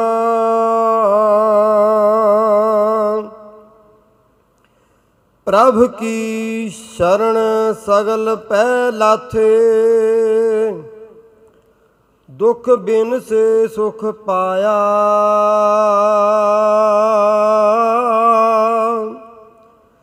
ਦਇਆਲ ਹੋਆ ਪਾਰ ਬ੍ਰਹਮ ਸੁਆਮੀ। ਪੂਰਾ ਸਤਗੁਰ ਧਿਆਇਆ। ਪ੍ਰਭ ਕੀ ਸ਼ਰਨ ਸਗਲ ਪੈ ਲਾਥੇ। ਦੁਖ ਬਿਨ ਸੇ ਸੁਖ ਪਾਇਆ। ਦਇਆਲ ਹੋਆ ਪਾਰ ਬ੍ਰਹਮ ਸੁਆਮੀ, ਪੂਰਾ ਸਤਗੁਰ ਧਿਆਇਆ। ਪ੍ਰਭ ਜੀਓ ਤੂੰ ਮੇਰੋ ਸਾਹਿਬ ਦਾਤਾ। ਕਰ ਕਿਰਪਾ, ਪ੍ਰਭ ਦੀਨ ਦਇਆਲਾ, ਗੁਣ ਗਾਵਹੁ ਰੰਗ ਰਾਤਾ ਰਹਾਉ। ਸਤਿਗੁਰ ਨਾਮ ਨਿਧਾਨ ਦਿਰੜਾਇਆ, ਚਿੰਤਾ ਸਗਲ ਬਿਨਾਸੀ। ਕਰ ਕਿਰਪਾ ਆਪਣੋ ਕਰ ਲੀਨਾ, ਮਨ ਵਸਿਆ ਅਵਿਨਾਸੀ। ਤਾ ਕੋ ਬਿਗਨ ਨਾ ਕੋ ਲਾਗੈ, ਜੋ ਸਤਗੁਰ ਆਪਣੇ ਰਾਖੇ। ਚਰਨ ਕਮਲ ਬਸੇ ਹਿਰਦ ਅੰਤਰ, ਅੰਮ੍ਰਿਤ ਹਰ ਰਸ ਚਾਖੇ। ਕਰ ਸੇਵਾ, ਸੇਵਕ ਪ੍ਰਭ ਆਪਣੇ। ਜਿਨ ਮਨ ਕੀ ਇਛ ਪੁਜਾਈ,